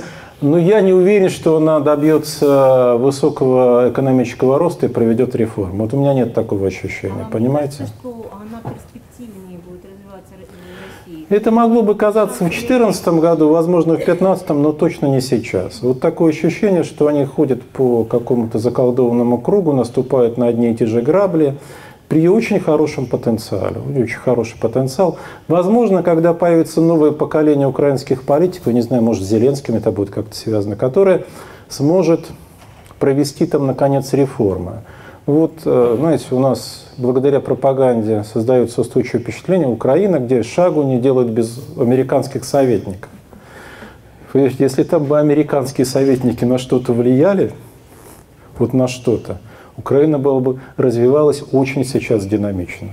И имела бы довольно неплохую правовую систему. Они ни на что не могут повлиять. Ни на что. Ни американские, ни европейские. Украинцы их обводят вокруг, вокруг пальца. Это вот я знаю доподлинно. Вы фильм видели? А? Фильм видели? Какой? Слуга народа. А, да, видел, да. А, Валентин здравствуйте. А, меня зовут Геннадий Качинский, а, предприниматель. Вопрос вот какой. А, вы проговорили, что эту власть никто не будет защищать. Вот, ну, на самом деле, я абсолютно с вами согласен, что есть ощущение того, что ну, жить по-старому никак нельзя, и мы находимся на пороге существенных изменений. А, но а, вот а, в 1989 году значит, Андрей Макаревич записал замечательную песню, она называется «Разговор с гражданином, пожелавшим остаться неизвестным». неизвестным. Она очень пророческая. Там вот разговор с представителем значит, органов, который проговорил такую фразу, что мы вернемся, вы особо не переживайте, мы вернемся. Потому что вы ведь не готовы по людям-то стрелять, а мы готовы. Вот. Я, собственно, про что? А, а вам не кажется, что за последние, ну, как бы пару десятилетий а, был создан вот класс бенефициаров вот этой mm. системы? И он, к сожалению, несколько шире, нежели чем несколько дюжин а, людей, которые, ну, которых вы проговорили. А, и а, как бы сделать так, чтобы вот эти изменения, которые назрели, и они будут, угу. прошли бы максимально э, бескровно. Ну, я думаю, что можно было бы вспомнить и другую песню «Не стреляйте, пацаны», да? Я думаю, что она для этого круга может быть более важной.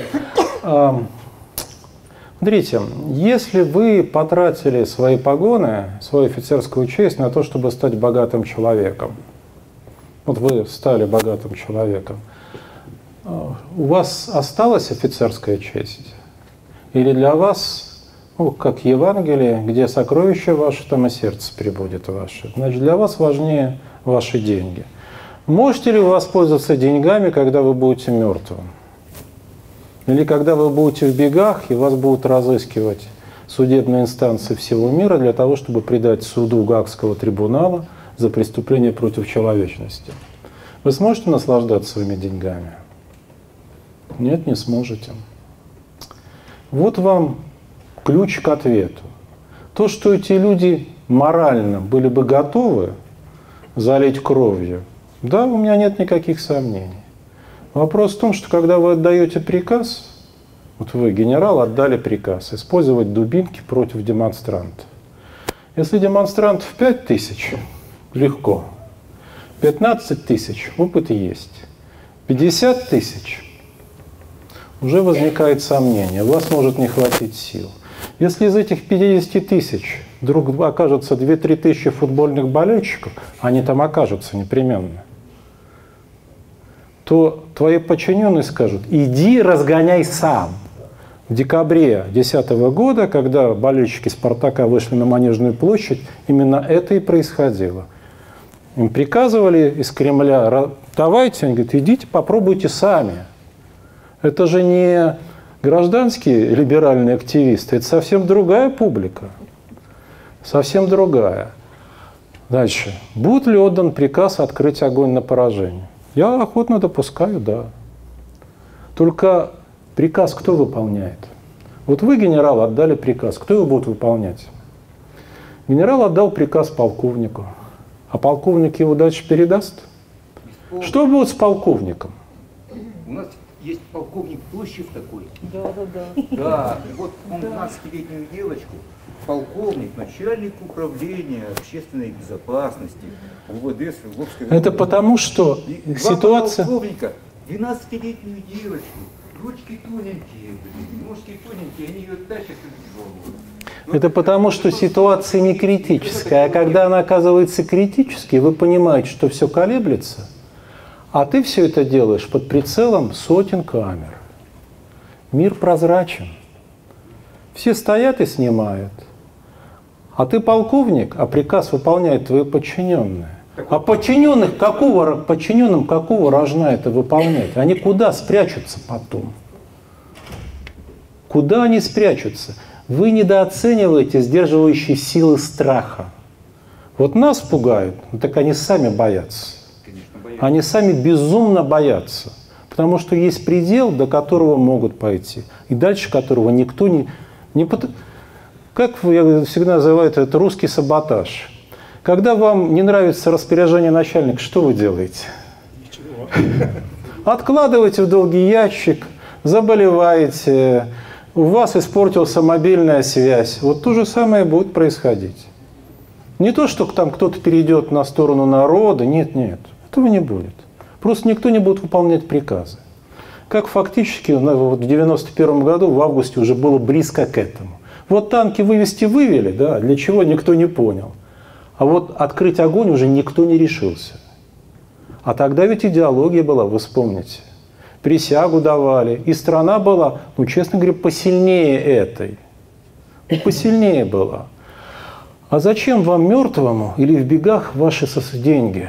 Вы ими не сможете воспользоваться. А международная практика показывает, вот, была Югославия, была гражданская война. Сколько лет тому было? 25.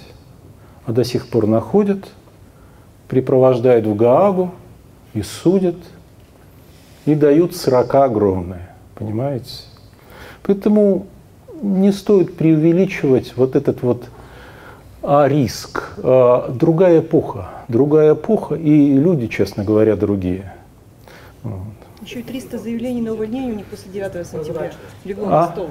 300 заявлений на увольнение написали в полиции после 9 сентября. Ну, на самом деле у полицейских те же самые проблемы, что у нас с вами. Очень часто те же самые проблемы. Валерий Дмитриевич, здравствуйте. Предприниматель Дмитрий Валерьевич. Вот. Я знаю очень много моих знакомых людей, которые голосуют за Путина, да, за нынешнюю власть. И главный аргумент в их, ну, в этом движении, лишь бы не было войны. Мы сейчас видим то, что нас пугает этой войной, да, СМИ, мобилизация общества, мобилизация там, вооруженных сил и так далее. А вот диктатура, хватающаяся за власть, она не сможет нажать кнопку? А, войну, войну начать власти. Ну, войну можно начать с целью сохранения власти, но что тогда с властью будет? Вот. Потом, какую войну?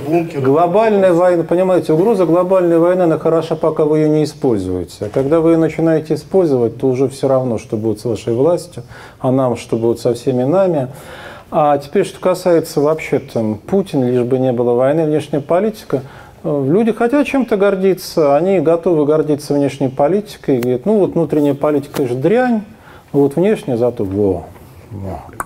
Но как только вы их спрашиваете, а вот как насчет войны, готовы ли вы жертвовать чем-то ради помощи там, Сирии, Венесуэле, Судану, африканским братьям, а говорит, нет.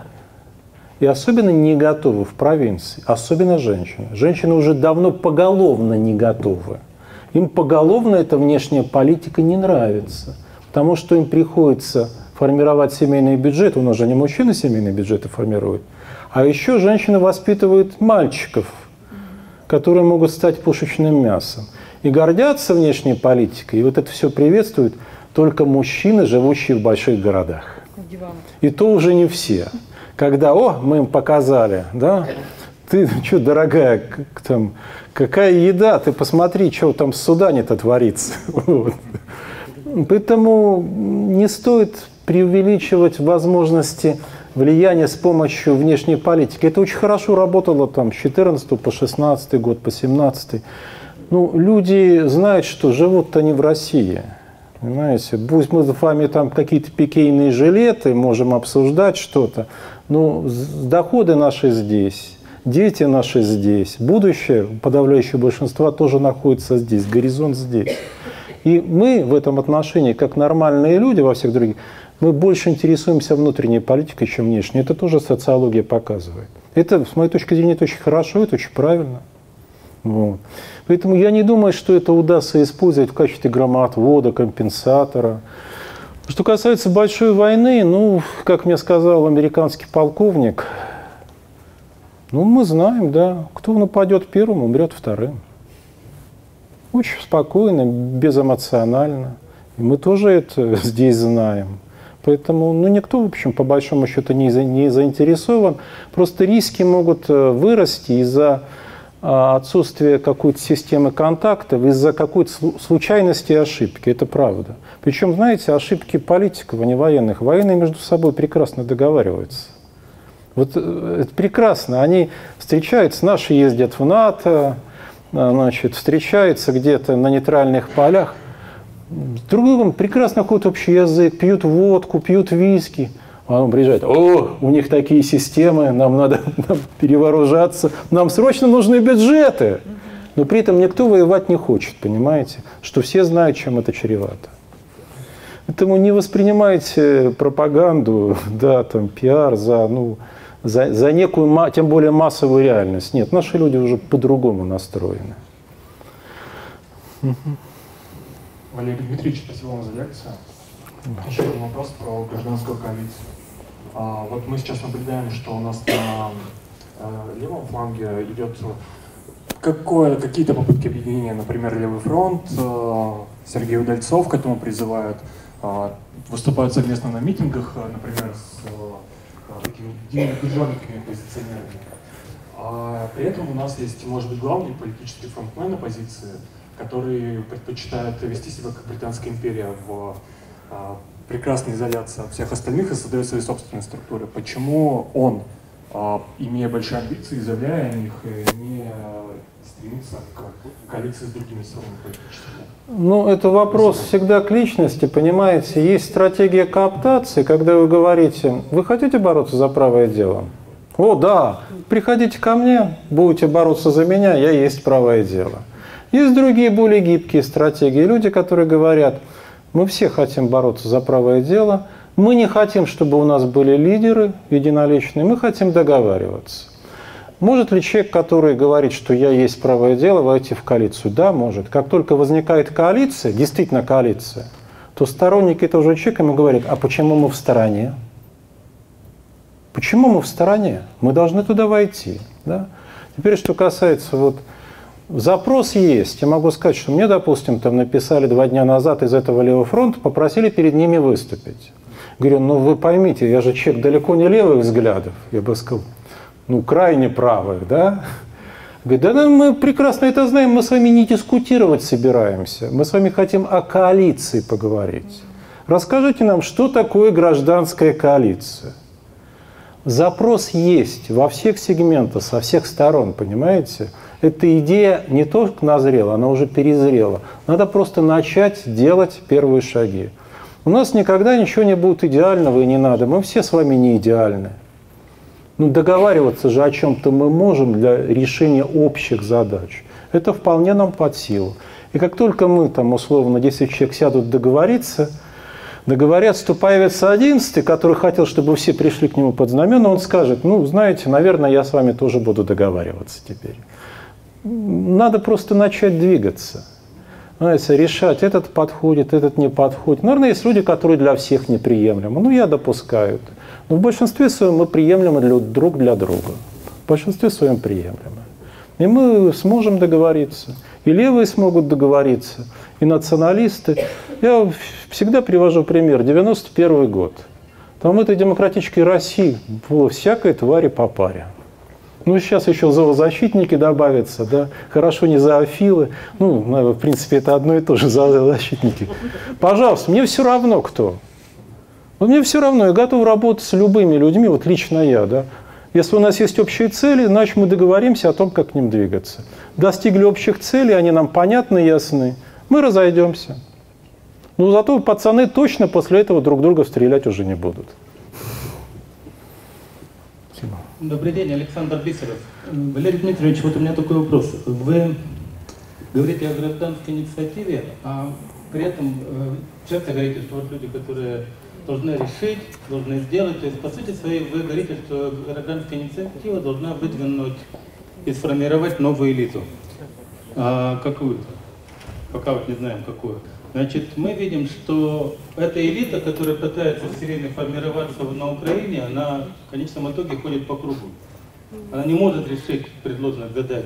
Где гарантия, что в России может сейчас есть предпосылки к тому, что та элита, которая будет выдвинута, способна стать ответственной и решить эти сложные задачи, которые очень понятно, что должно быть решено. Да, вот мы с вами, наверное, в нашей молодости читали одни и те же романы. Вот один из них «Золотой теленок» называется, второй «12 стульев». Помните, да? И там вот главный герой, Остап, он говорит, полную гарантию может дать только госстрах. Ну, наверное, в России еще госужас мог бы дать полную гарантию. Вот. Такая элита может формироваться? На ваш взгляд, есть ли уже какие-то... Понимаете, я вам могу привести свое личное мнение, но это не означает, э, что вы с ним согласитесь. С моей точки зрения, да. С моей точки зрения, да. Я объясню. У нас очень богатый негативный опыт. Это очень важно. Это порой важнее, чем опыт позитивный. Значит, мы прошли 90-е годы. Это очень важно. А, был массовый запрос на просвещенный авторитаризм. Россия прошла и узнала, что такое в России просвещенный авторитаризм. С моей точки зрения, больше ни один человек не имеет шансов здесь стать президентом, стать во главе. Не потому, что к ним плохо относятся, просто потому, что все теперь знают их потенциал. Да, все знают, понимаете? Значит, у нас, исходя из этого, нет другой пути, кроме как договариваться и выдвигать. Что получится, я надеюсь, что будет получаться все лучше.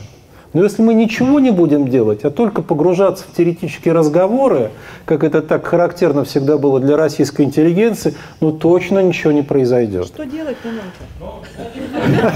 Скажите уже. Скажу.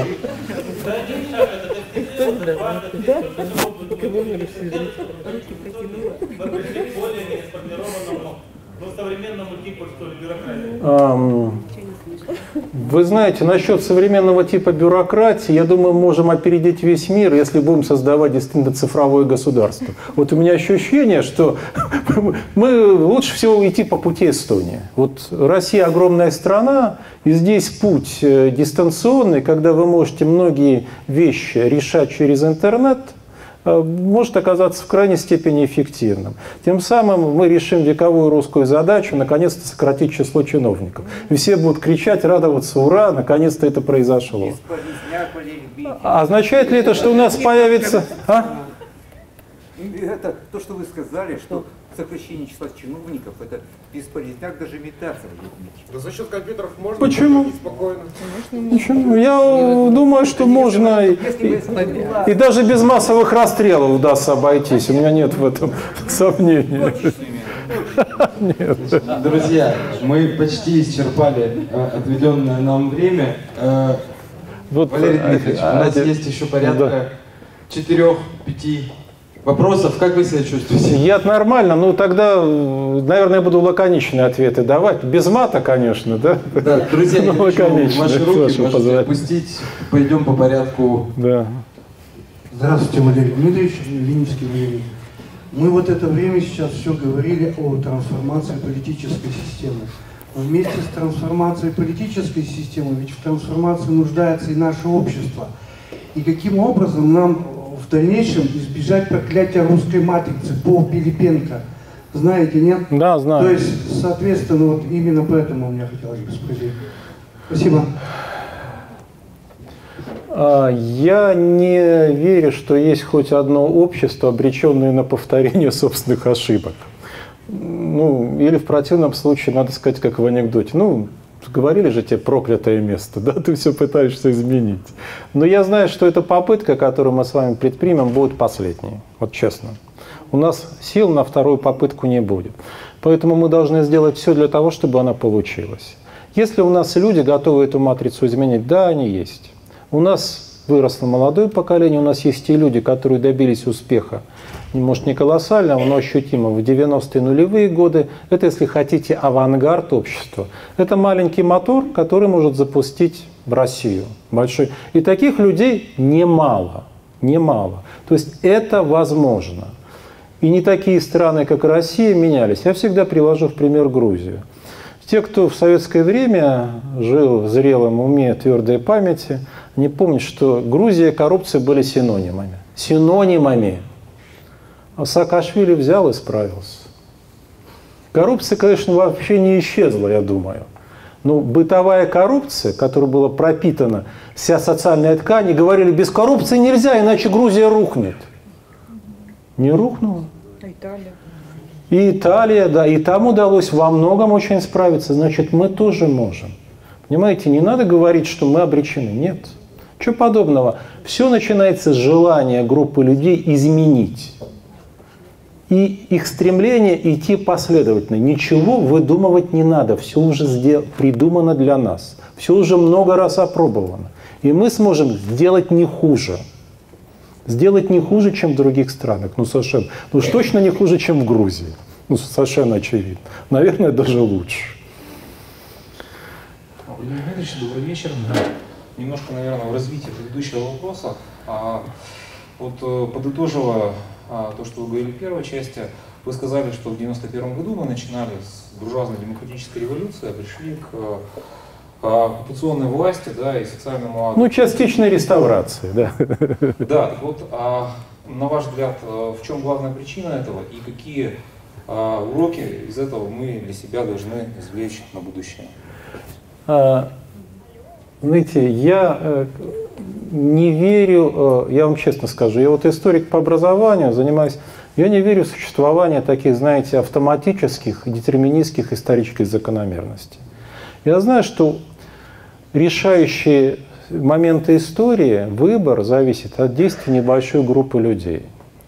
Если бы 25 там, ну, в октябре 17 года не пришел Ленин Смольный и не сказал, вчера было рано, завтра будет поздно, в России бы не было большевистской революции. А ее бы не произошло. Если бы в 91 году не было бы Бориса Ельцина, у нас была бы совершенно другая ситуация. Потому что ни Гавриил Попов, ни Станкевич, ни Собчак не могли бы конкурировать за пост президента Российской Федерации. Это было просто исключено, понимаете? То же самое относится и к нулевым годам. Если бы не определенные кадровые последствия определенных решений, да, почему это тоже не было предопределенности, опять же, скорее всего. Это результат стечения обстоятельств.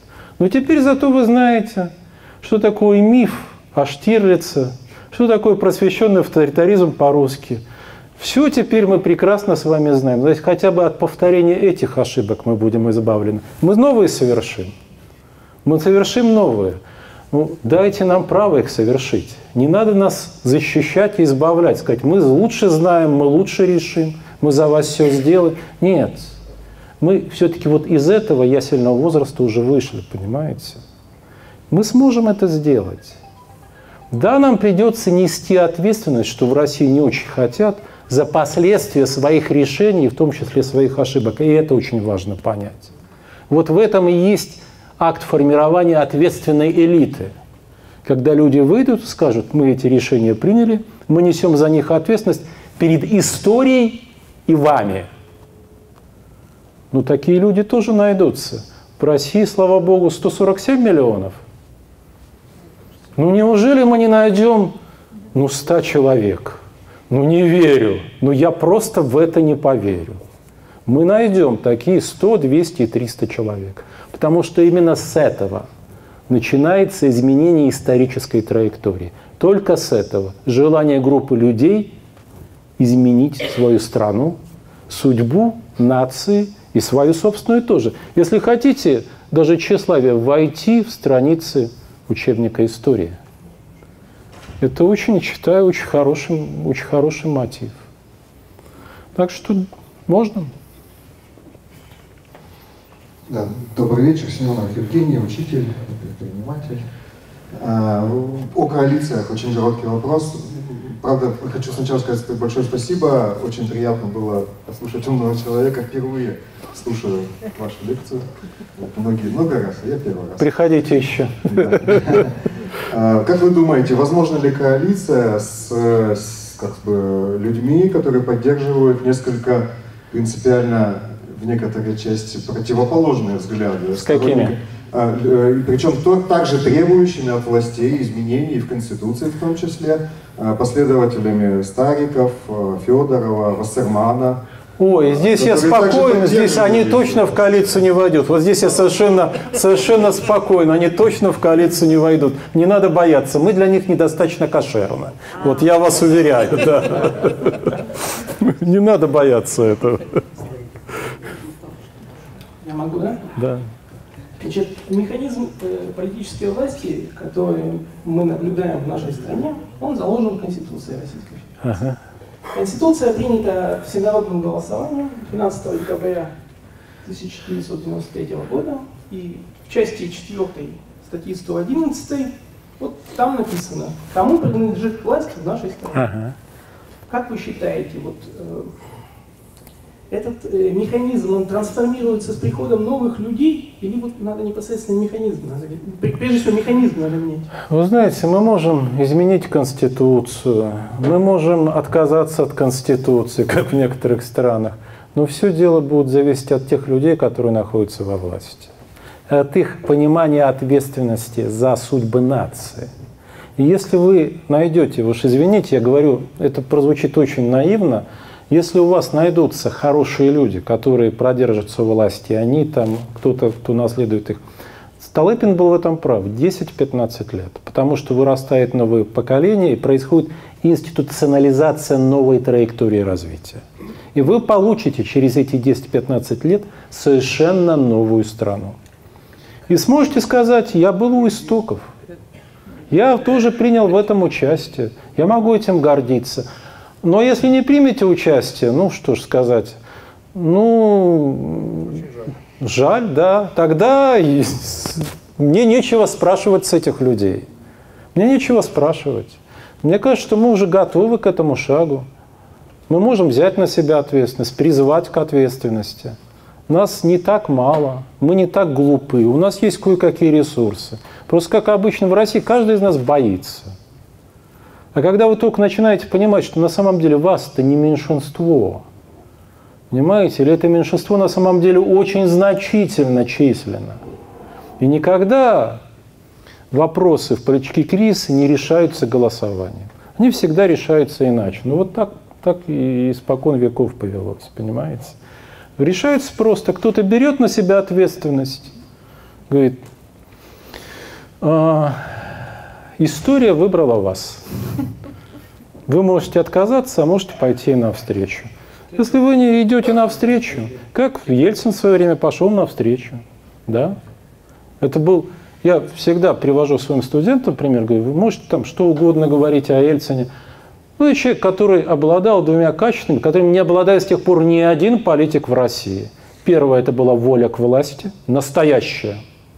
И второе – это гениальная политическая интуиция. А воля к власти это означает способность рисковать не другими. У нас легко рискуют другими. С собой вы попробуйте рискнуть. Вот с этого все и начинается. Мы пойдем навстречу своей судьбе, или нас схватят, ну, нас с вами за волосы не схватят, да, и судьба повлечет нас за собой. Вот. Вам спасибо огромное. Спасибо за то, что вы пришли, за ваши вопросы, за общение.